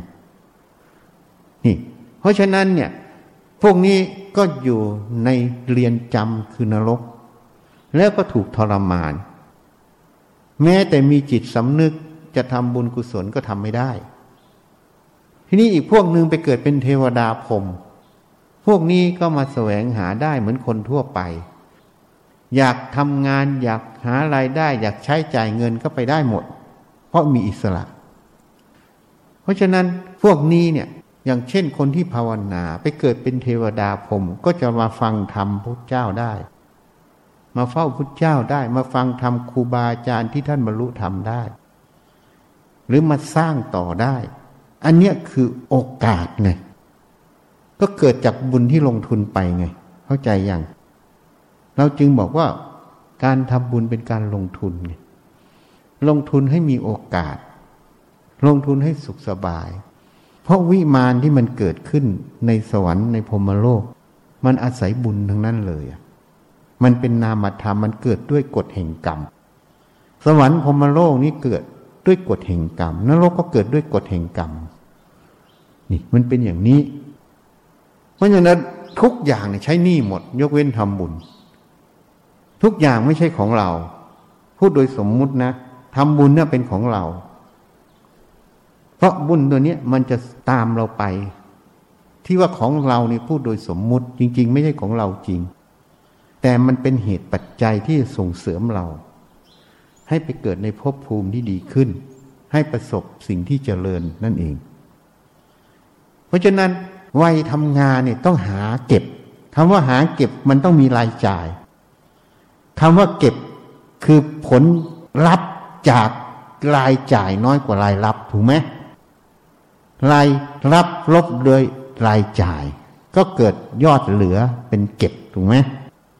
เพราะนั้นวัยนี้จะไม่ใช้จ่ายเงินฟุ่มเฟือยจะใช้จ่ายเงินด้วยความจำเป็นในการดำรงชีวิต เรียกว่าประหยัด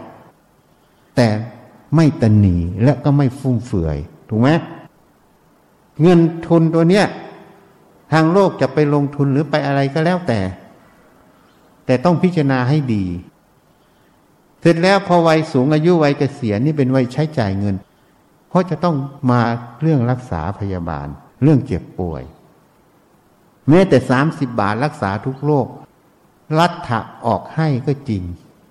แต่การเดินทางการกินอยู่บางอย่างต้องจ่ายเองหมดถูกไหมเพราะเขาไม่ได้ออกให้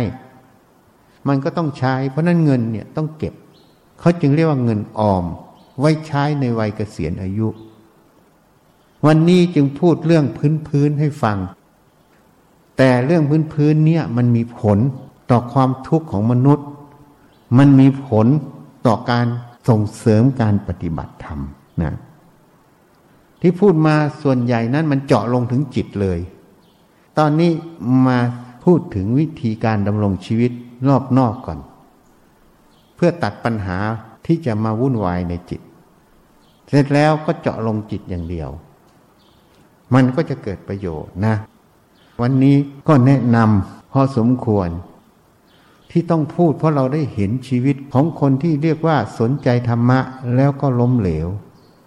เพราะรายจ่ายมากกว่ารายรับ เห็นการดำรงชีวิตของอาชีพต่าง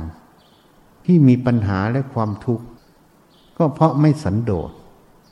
รายจ่ายมากกว่ารายรับ เห็นความทุกข์ยากของคน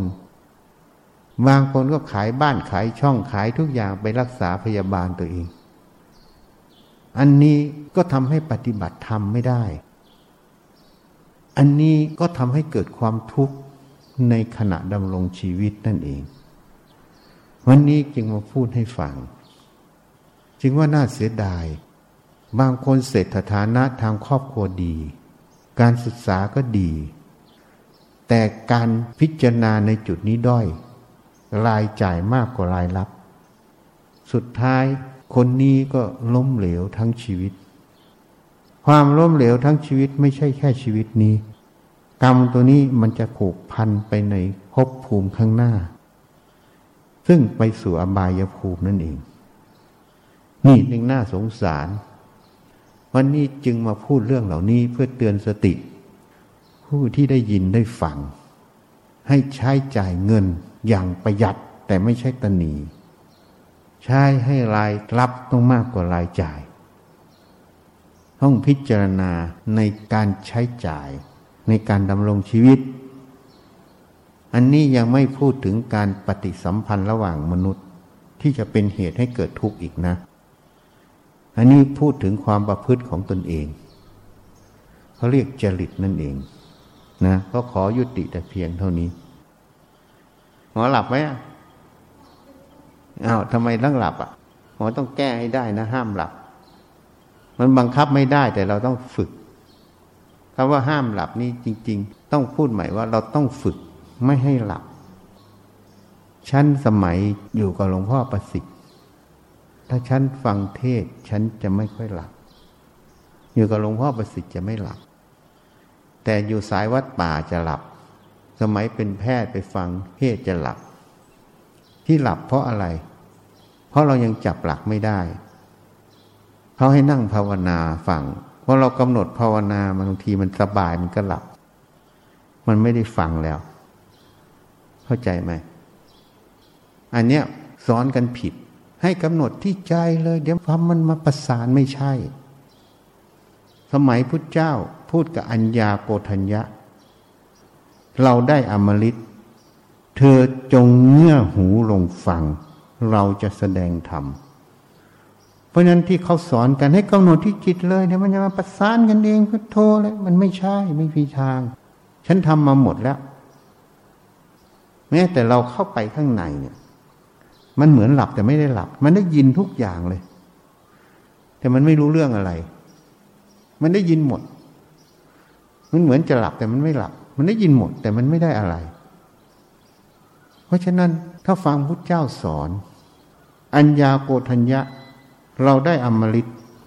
เธอจงเงื่อหูลงฟัง เราจะแสดงธรรมคำว่าเงื่อหูลงฟังคือฟังด้วยสติเพราะฉะนั้นเวลาฟังเนี่ย ไม่ต้องนั่งหลับตา จะหลับตาก็เพื่ออะไร เราต้องถามเดี๋ยนั่งหลับตาเพื่ออะไร ถ้านั่งหลับตาก็เพื่อตัดสิ่งที่มากระทบทางตา เพื่อจะทำให้จิตมันวอกแวก ถูกไหมแต่หูเนี่ยต้องตั้งสติฟัง ต้องกำฟังทุกคำทุกประโยค แต่ถ้าเราไม่หลับตาก็ได้ไม่มีปัญหาอะไร แต่ที่เขาหลับตาเพื่อตัด สิ่งที่กระทบทางตาเฉยๆแต่ที่หลับทางตาเนี่ยมันจะมีปัญหา เวลานั่งหลับตาเนี่ย มันจะมีปัญหา มันจะเผลอไง เพราะฉะนั้นต้องดูใช้ตาให้เป็นประโยชน์ ดูเขาแสดงทำยังไง หูก็ตั้งสติฟัง สติที่มันรับฟังอยู่ มันทำงานอยู่ มันจะไม่หลับ จึงมีชีตในวัดนี้ทำวัดสวดมนต์ยังนั่งหลับ ขนาดมันสวดอยู่เนี่ย สติมันต้องทำงานระลึกระลึกคำสวด แต่สติมันไม่ทำงาน เมื่อสติมันไม่ทำงาน มันสวดไปงั้นมันก็นั่งหลับ แสดงว่าสติมันไม่ระลึก เพราะนั้นพระโมคคัลลานะง่วงในการนำความเพียร พระพุทธเจ้าไปสอนวิธีแก้ง่วงอยู่แปดวิธีหนึ่งเธอมีสัญญาใดที่ทำให้ง่วง ให้ทำในใจโดยแยบคายถึงสัญญานั้นเรื่อยๆ คนฟังแล้วก็อธิบายไม่ได้ไม่รู้จะทำยังไงชวัยฉันเป็นนักศึกษาแพทย์ มันง่วงนอนมาก อาจารย์กำลังบรรยาย สติมันเข้ามาเลย มันดูความง่วงเนี่ย มันระลึกความง่วงนิดนึง แล้วมันก็ออกมาตาสว่าง อันนี้แหละอยู่ในวิธีแก้ง่วงข้อแรกของพระโยคคลานะ เธอมีสัญญาใดที่ทำให้ง่วง ให้ทำในใจถึงสัญญานั้นให้มากคำว่าในในใจก็คือโยนิโสมนสิการ คือตัวสติปัญญา ความง่วงเนี่ยเขาเรียกว่านิวรธาตุความง่วงเนี่ยเป็นธาตุอันหนึ่งแต่เราไปถือว่ามันเป็นกิเลส ตัวนิวรณ์เป็นตัวกิเลสไงพอเราไปถือมันเป็นกิเลสมันก็เลยเป็นอคติ เป็นสิ่งที่น่ารังเกียจ เข้าใจไหมนิวรณ์มันมีห้าหนึ่งกามฉันทะสองพยาบาทสามถีนมิทะง่วงเหงาเหานอนสี่อุทจจะกุกกะปะฟุ้งซ่าน แล้วก็ลำคาญห้าวิกิจิจฉาทีนมิทะเนี่ยจริง ๆ นิวรณ์เนี่ยมันเป็นธาตุ เพราะมันเป็นเจตสิกธรรมหมด เพราะนั้นตัวธาตุตัวเจตสิกเนี่ย มันจึงถูกสติระลึกรู้ได้ เพราะนั้นเวลาความง่วงนี่มันเกิดขึ้นมันก็เหมือนความอยากนอนกับผู้หญิงนะพูดหยาบๆจริงๆแล้ว ไอ้สองสภาวะตัวเนี้ย มันคือสัญญาสังขารวิญญาณ มันคือสัญญาหนึ่งเหมือนกัน มันอาศัยสังขารเหมือนกัน มันไม่มีอะไรต่างกันเลย ที่ต่างคือสมมุติที่ต่างคือความสำคัญหมาย จริง ๆ มันคือตัวนามคือความรู้อันหนึ่งเฉยๆเพราะนั้นความง่วงเนี่ยมันเหมือนวัตถุอันหนึ่ง มันเป็นนามธรรมอันหนึ่งเนี่ย พอสติระลึกรู้มันเนี่ย แล้วไม่หลงในอาการง่วง เมื่อไม่หลงในอาการง่วง ตัวความง่วงนั่นคือตัวเหมือนคำว่าพุทโธไง คือสิ่งที่ถูกจิตระลึกรู้ เข้าใจไหมจริงที่ถูกจิตระลึกรู้ เป็นแค่ความรู้อันหนึ่งนี่ เมื่อสติมันระลึกรู้ตรงเนี้ย มันไม่เอาเราน้อมเข้าไปเมื่อมันไม่เอาเราน้อมเข้าไปปั๊บมันก็ตาสว่างออกมาเลย เพราะมันทิ้งนิวรณ์ คืนถินนมิทะตัวนี้คือความง่วงเหงานอนตัวนี้ออก นี่เป็นข้อแรกเลยที่พระเจ้าสอน เธอมีสัญญาอย่างไรที่ง่วงนอน เธอให้ระลึกถึงสัญญานั้นโดยแยบคายในใจ ก็คือสติมันระลึก แล้วมันต้องสังเกตสองสภาวะตัวเนี้ยความง่วงนี้ไม่ใช่เรา แต่เวลามันง่วงนี่เราอยากนอนใช่ไหมมันจะน้อมเข้าไปสู่ แล้วก็คร่อกฟี้คร่อกฟี้ นี่ข้อแรกข้อที่สองให้ระลึกถึงธรรมที่เรียนรู้มา เราเคยเรียนรู้อะไรมาให้ลึกถึงทำตรงนั้น สาธยายทำสวดมนต์ในใจตรงนั้น เพราะนั้นการสวดมนต์ในใจเนี่ย มันก็เป็นวิธีการแก้ง่วงหรือว่าระลึกถึงคำสอนที่สอนเขาพูดจุดนั้นเป็นยังไงอย่างนี้ยังไง มันก็แก้ง่วงได้ ข้อที่สาม ถ้ามันยังไม่ได้ ก็ให้สาธยายมนเนี่ยก็คือสวดมนต์นั่นเอง ออกปากให้มันได้ยินเสียง ถ้ามันยังไม่ดีข้อที่สี่ทำไงช้อนหู รูปเนี้ยรูปตัวกระตุ้นไงเพราะช้อนหูเนี่ย ประสาทตรงหูมันเยอะ มันก็จะตื่นถ้ายังไม่หายข้อที่ห้าออกไปเดินดูดาวดูเดือนดูนั่นดูนี่ ให้จิตมันตื่น การเคลื่อนไหวนั่นเอง ให้สติมันระลึกอยู่การเคลื่อนไหวนั่นเอง สนใจดูก็สติไปอยู่ที่เรื่องดู ข้อที่หกคืออะไร ให้นึกถึงอารมณ์กับสัญญา เนี่ยแสงสว่างเนี่ยกลับตาปั๊บให้นึกถึงแสงสว่างเลยพูดง่าย ๆ ถ้ามันนึกถึงแสงสว่างได้ มันไม่มืด ถ้ามันจับก็ได้เป็นกสินอย่างหนึ่งตามก็ตื่นใช่ไหมข้อที่เจ็ดเดินจงกรมกลับไปกลับมา ฉันก็เคยทำมาแล้ว ไปอยู่วัดหนองคาอยู่นี่มันไม่ง่วงเลยไปอยู่วัดทำไมมันง่วงจนเดินในหัวจะคว่ำขมำชนดินไปเลยอะ ง่วงแบบไม่มีเหตุมีผลเลยอะ หรือมันกินข้าวเหนียวเยอะก็ไม่รู้ ฉันเช้าเสร็จล้างภาชนะเสร็จแล้วทำไง ไม่เกินแปดโมงอะก็เดิน เดินข้างกุฏเดินกลับไปกลับมาจะล้มจะหัวจะชนพื้นอยู่เดินกลับไปกลับมากลับไปกลับมา ไม่หยุด นี่คนมันจะแก้ เดินอยู่นั่นนะตั้งแต่แปดโมงเช้าจนถึงเที่ยงนู่นนะปวดแข้งปวดขาไม่สนใจ เดินกลับไปกลับมากลับไปกลับมากลับไปกลับมาอยู่นั่นนะหัวมันก็จะทิ่มอยู่นั่นน่ะไม่ได้สติไม่ได้สตังอะไรหรอกไม่มีอะไรเลย เดินอยู่อย่างนั้นไม่ให้มันหลับจนมันหายง่วงอะ ข้อที่แปดทำไม่ไหวจริงๆก็นอนสีหสายญาติ แล้วตั้งสติว่า ตื่นขึ้นแล้วจะทำความเพียรต่อพอตื่นแล้วก็ไม่ใช่งวงเงียอะไรต้องรีบล้างหน้าแล้วอะไรทำความเพียรนี่วิธีแก้ง่วงเพราะจึงว่าชีที่นี่มันขนาดสวดมนต์ยังหลับได้เนี่ย มันเป็นวิธีแก้ง่วงอยู่แล้วในตัวที่พระเจ้าสอนยังหลับได้เนี่ยเพราะทำวัดสวดมนต์เนี่ยมันสาธยายมนสติมันถ้าตามระลึกตรงนี้มันจะตื่นเพราะนั้นเวลาจะหลับไม่ยากหรอก เพราะมันง่วงนอนก็น้อมเข้าไปนมง่วงงอนนั่นแหละหลับเลยนั้นเวลาจะไม่ให้มันหลับทำไงอะเวลาความง่วงขึ้นปั๊บตั้งสติเลย ถ้าจับตรงง่วงได้เมื่อไหร่ปั๊บความง่วงไม่ใช่เราเราไม่ความง่วง ไม่น้อมจิตเข้าความง่วง นี่จึงอยู่ในธรรมานุปัสสนาสติปัฏฐานไง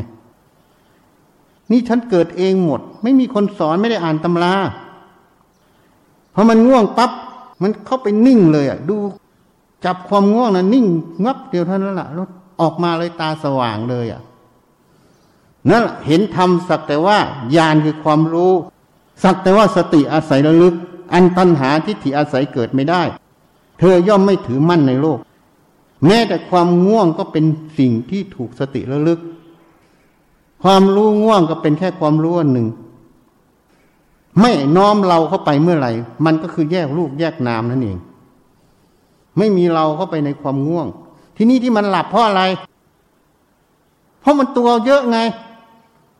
พอความง่วงปั๊บมันก็ง่วงเป็นเราไงพอเป็นเรามันก็น้อมเข้าไปในความง่วงกับคอฟฟี่ตลอดไง สติมันไม่ตื่นไง เพราะมันไม่เอา ถ้ามันจะหลับก็อย่าไปหลับตาหรือลืนตากรรมฐานมันแก้ได้หมดท่านก็บอกไว้แล้ววิธีแก้แปดข้อเห็นไหม อันนี้อะไร นั่นแหละตัวมันได้เยอะ ตัวมันเยอะ เพราะนั้นเวลาพูดกับมันคืออะไรทำไมทำอย่างนั้น เพราะอย่างนั้นอย่างนี้ อันนี้ยกตัวอย่างให้ฟังนะเยี่ยมให้ฟังนะทำไมแก้ค่ากลางตลาด เหตุผลเพราะเขาอยากดูจิ๋มหนูเขาอยากดูนมหนูไงเขาอยากดูก้นหนูไงเขาอยากดูขาอ่อนหนูเขาอยากดูสะดือหนู หนูก็เปิดให้เขาดูไง แล้วถามว่าเป็นชีไหมมันสมควรไหม ที่จะต้องแก้ผ้า ตรงนี้ต่างหากอันนี้ยกตัวอย่างเทียบให้ฟัง เวลาทำอะไรก็เหมือนกันทำไมต้องทำอย่างนี้ ก็เพราะอย่างนั้นอย่างนี้ ที่เพราะอย่างนั้นอย่างนี้คืออะไร ก็คือเหมือนคำว่าทำไมแก้ผ้า เพราะเขาอยากดูจิ๋มหนูไง เขาอยากดูสะดือหนูเขาอยากดูขาอ่อนหนูเขาอยากดูนมหนูไง หนูก็เลยแก้ให้เขาดูไง นั่นมันเหตุผลที่ถูกต้องหรือไม่ อันนี้ก็เหมือนกันทำไมทำงานอย่างนี้ทำไมทำอย่างนี้ก็เพราะอย่างนั้นอย่างนี้ ก็เหมือนเขาอยากนมโนหนูหนูก็เปิดนมให้เขาดูเขาอยากดูจิ้มหนูหนูก็เปิดให้เขาดูไง นี่มันเป็นอย่างนี้นี่แหละเขาเรียกแก้ตัว มันมีตัวตลอด มันไม่มีเหตุมีผลไง ก็เหมือนง่วงนอนมันน้อมเข้าไปในง่วงนอนไงทำไมต้องไปนอน ก็มันง่วงนอนไงมันก็เลยน้อมเข้าไปนอนไง ถึงถึงเวลานอนเขาก็ไม่ว่า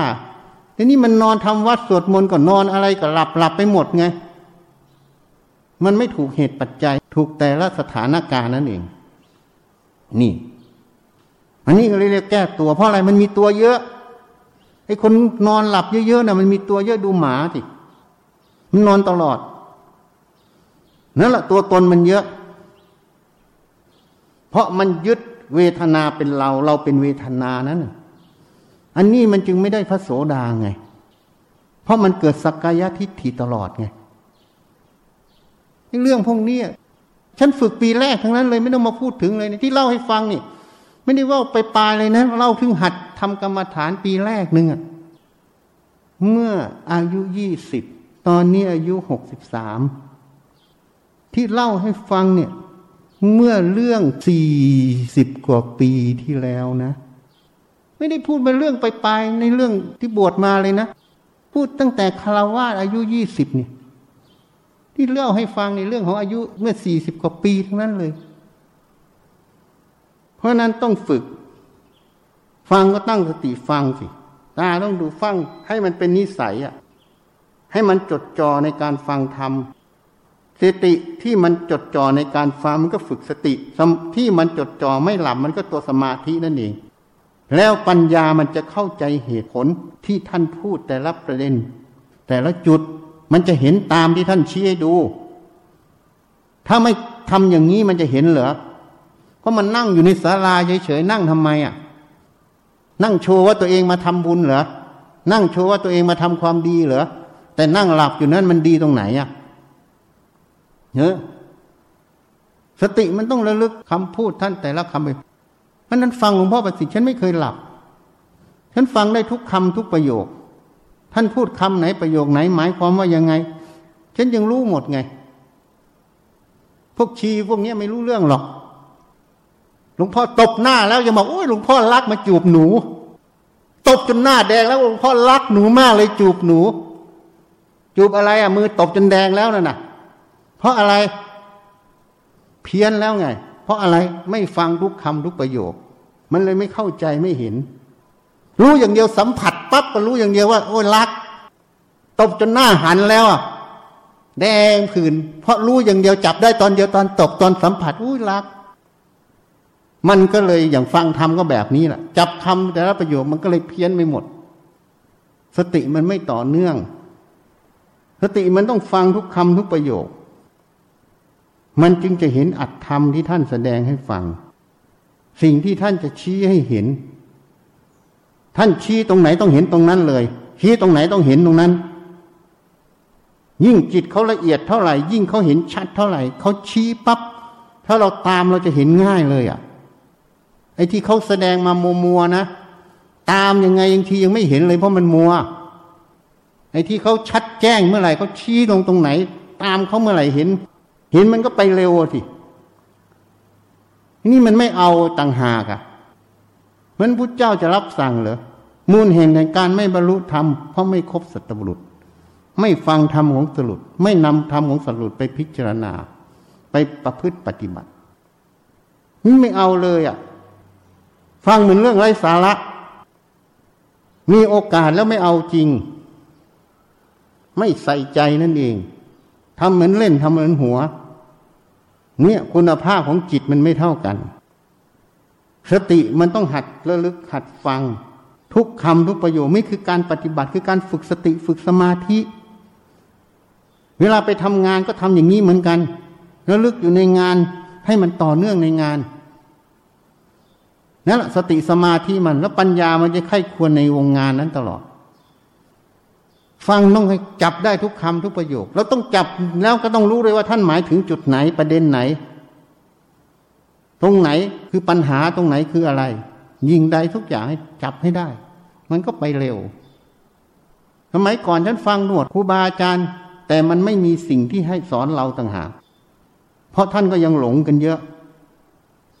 สอนได้แค่สมาธิอย่างเดียว ส่วนใหญ่ที่ว่าปัญญาไม่ใช่ปัญญาจริงมันหลง ยังมีความคิดความเห็นตัวเองเข้าไปอยู่ มันบังอยู่ ฟังอยู่เรื่อย ฉันฟังหมดตามฟังอยู่จันทวัฒน์นี่ฟังเงี้ยหูฟังตลอด ท่านจะสอนอะไร ถ้ามาเทศอย่างนี้นะฉันฟัง ตั้งแต่ยุคนั้นสบายแล้วอันนี้มีโอกาสแล้วไม่เอา ไม่ตั้งสติฟัง ประมาทแล้วนี่ ประมาทในธรรม เรียกว่าไม่เคารพธรรม ต่อไปจะหาไม่มีแล้วนะฉันสิ้นแล้วก็ไม่แน่นะไม่มีก็จะเสียโอกาสแล้วนะ ยังประมาทนี่เมื่อไหร่รู้คุณค่ามันเมื่อไหร่จะเสียดาย นี่ยังมีความกรุณาสงเคราะห์อยู่ มันต่างจากฉันทำไมฉันอยู่กับหลวงพ่อสุวัตฉันยังไม่ได้อะไรจากท่านเยอะแยะเลยนะ ฉันฟังจากท่านทุกคำทุกประโยค ไปหาท่านทีไรฟังฟังว่าท่านจะสอนอะไร ทำชั้นสูงจึงฟังไม่ค่อยได้ยินจากท่านเลย เรื่องอนัตตาทำแทบไม่ได้ยินเลย อยู่หลวงพ่อประสิทธิ์ก็ฟังทุกคำทุกประโยค แต่พวกนี้ต่างชั้นหมดเลยอะ ไม่ตั้งสติฟัง คุณสมบัติมันต่างกันเยอะ ไม่มีใครสอนเรา ให้เราอยากรู้อยากเห็นอยากได้ยินได้ฟัง อยากเข้าใจ แต่ไม่มีคนสอนให้เราเข้าใจได้ ในนี่อะไรพูดให้ฟังแล้วก็หลับบ้าง ไม่ฟังบ้างอะไรบ้างไปเห็นนักเรียนมปคเหมือนกัน แย่เลยอะนึกว่าจะสงเคราะห์เด็กวางพื้นฐานนี่เด็กไม่เอาคุยกัน เทศไม่ได้ เพราะเขาไม่เคารพธรรมมันจะเสื่อมหมด พระพิสุสงฆ์ไปถามพุทธเจ้าทำไมพระธรรมเทศนาจึงไม่แจ่มแจ้งในพระทัยของพระตถาคตเจ้าพระเจ้าค่ะ เพราะผู้ฟังไม่เข้าหา ไม่จดจำทำไม่นำไปพฤติปฏิบัติไม่ไต่ถาม คือไม่ใส่ใจทำนั่นเองทำมันจึงเป็นอัตโนมัติ เมื่อจิตไม่ใส่ใจทำพระธรรมเทศนาจะไม่ขึ้น เพราะมันไม่มีเหตุปัจจัยให้แสดง ท่านเป็นธรรมราชาจริง แต่เมื่อไม่มีเหตุปัจจัย หลักธรรมก็จะไม่ขึ้นมาให้ท่านแสดง เพราะพูดไปแล้วมันจะเป็นเพ้อเจ้อมันจะไม่ขึ้นมา อันนี้มันเป็นเหตุปัจจโย เป็นเหตุปัจจัยของผู้แสดงกับผู้ฟัง ข้าพเจ้าทั้งหลาย ขอน้อมถวาย ผ้าป่าและบริวารเพื่อสร้างวัดป่าวิเวกสิกขารามแด่พระพุทธเจ้าทุกๆพระองค์ โดยมีสมเด็จพระพุทธเจ้าองค์ปฐมสีขีทศพลที่หนึ่งเป็นประธาน พระปัจเจกพุทธเจ้าทุกๆพระองค์ พร้อมทั้งหมู่สงฆ์เพื่อประโยชน์และความสุข แก่ข้าพเจ้าทั้งหลาย ขอบุญกุศลนี้ จงเป็นเหตุปัจจัย ให้ข้าพเจ้าทั้งหลาย มีสัมมาทิฏฐิเข้าถึงพระนิพพาน ขอต่ออายุให้ยืนยาว สุขภาพแข็งแรง โรคภัยสลายตัว หรือไม่เกิดโรคภัย แคล้วคลาจากโรคระบาดนี้ และปลอดภัยในการฉีดวัคซีน ขอให้คนไทยและคนในโลกนี้ มีสติมีสมาธิมมีจิตที่แจ่มใสเบิกบานตั้งมั่น ในการดำเนินชีวิตที่ถูกต้องทั้งในสภาวะปกติ และในสถานการณ์โรคระบาด ขอให้ภัยพิบัติทั้งหลายสลายตัว ขอให้เศรษฐกิจของผู้ทำบุญคล่องตัว และเศรษฐกิจของประเทศฟื้นตัวโดยเร็วขอให้มีสติปัญญา หน้าที่การงานราบรื่น ปัญหาและอุปสรรคทั้งหลายสลายตัว ขออำนาจบุญกุศล ที่ได้ทำในครั้งนี้ ขอให้กฎของอกุศลกรรมเก่าทั้งหมด สลายตัวไป ขออุทิศบุญกุศล ที่ได้ทำในครั้งนี้ แก่บิดามารดา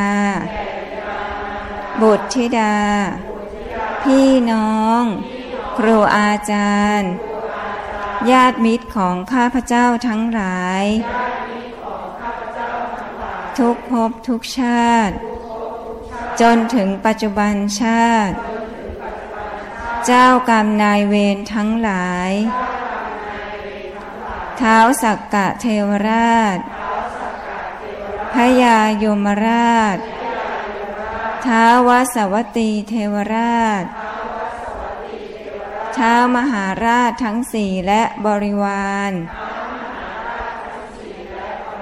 พระศรีสุริโยไทย เราพรหมเทวดาทั้งหลายทุกชั้น นายบัญชีและบริวาร เจ้าที่เจ้าทางราวพญานาคทั้งหลาย โอปาติกะทั้งหลายสัมภเวสี เปรต จิตวิญญาณที่มีรูปและไม่มีรูป สัพพสัตว์ทั้งหลายทุกภพทุกภูมิ ขอให้มีส่วนได้รับ และอนุโมทนาในผลบุญครั้งนี้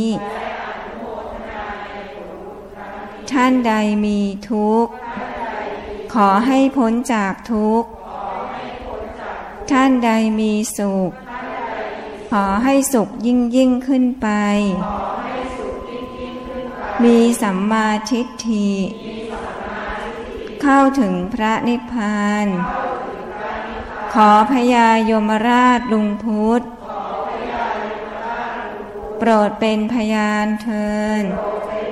สาธุยะถาวาลิวาหาปุราปริปุเรนติสากรังเอวเมวอิโตดินหังเปตานังอุปกปปติ อิจิตังปฏิตังตุมหังกิปะเมวะสมิจตุสัพเพปุเรนตุสังกปา จันโทปนาลาโสยะธามณิโหติราโสยะธามีวาจันตุสาภาโลกวินาสตุมาเตภ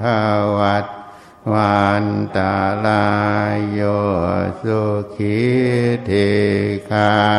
ยุโกภาวะอภิวาทนาสิริตาเนจังวัฏฐาปจายิโนจัตตารโอธรรม วัฏานติอายุวันโนสุขัง สัพพุทธานุภาเวนาสัพพธรรมโนภาเวนัสาภาสังฆาโนภาเวนาพุทธลตานัง หามาลาตานังสังฆาลาตานัง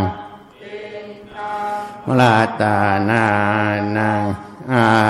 นุภานาจตุลาสิติสหัสสัทธามาขันธาโนภาเวนะปิตากัต ตายานโนภาเว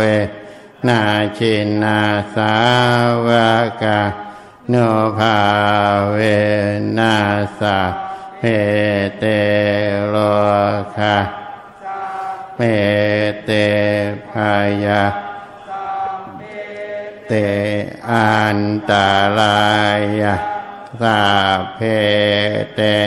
โอปัตถวา สาเพเตทวนนิเมตตาสาเพเตอาวามังคาลานาสันตุอายุวัฏฐาโกธานาวัฏฐาโกวัฏฐาโก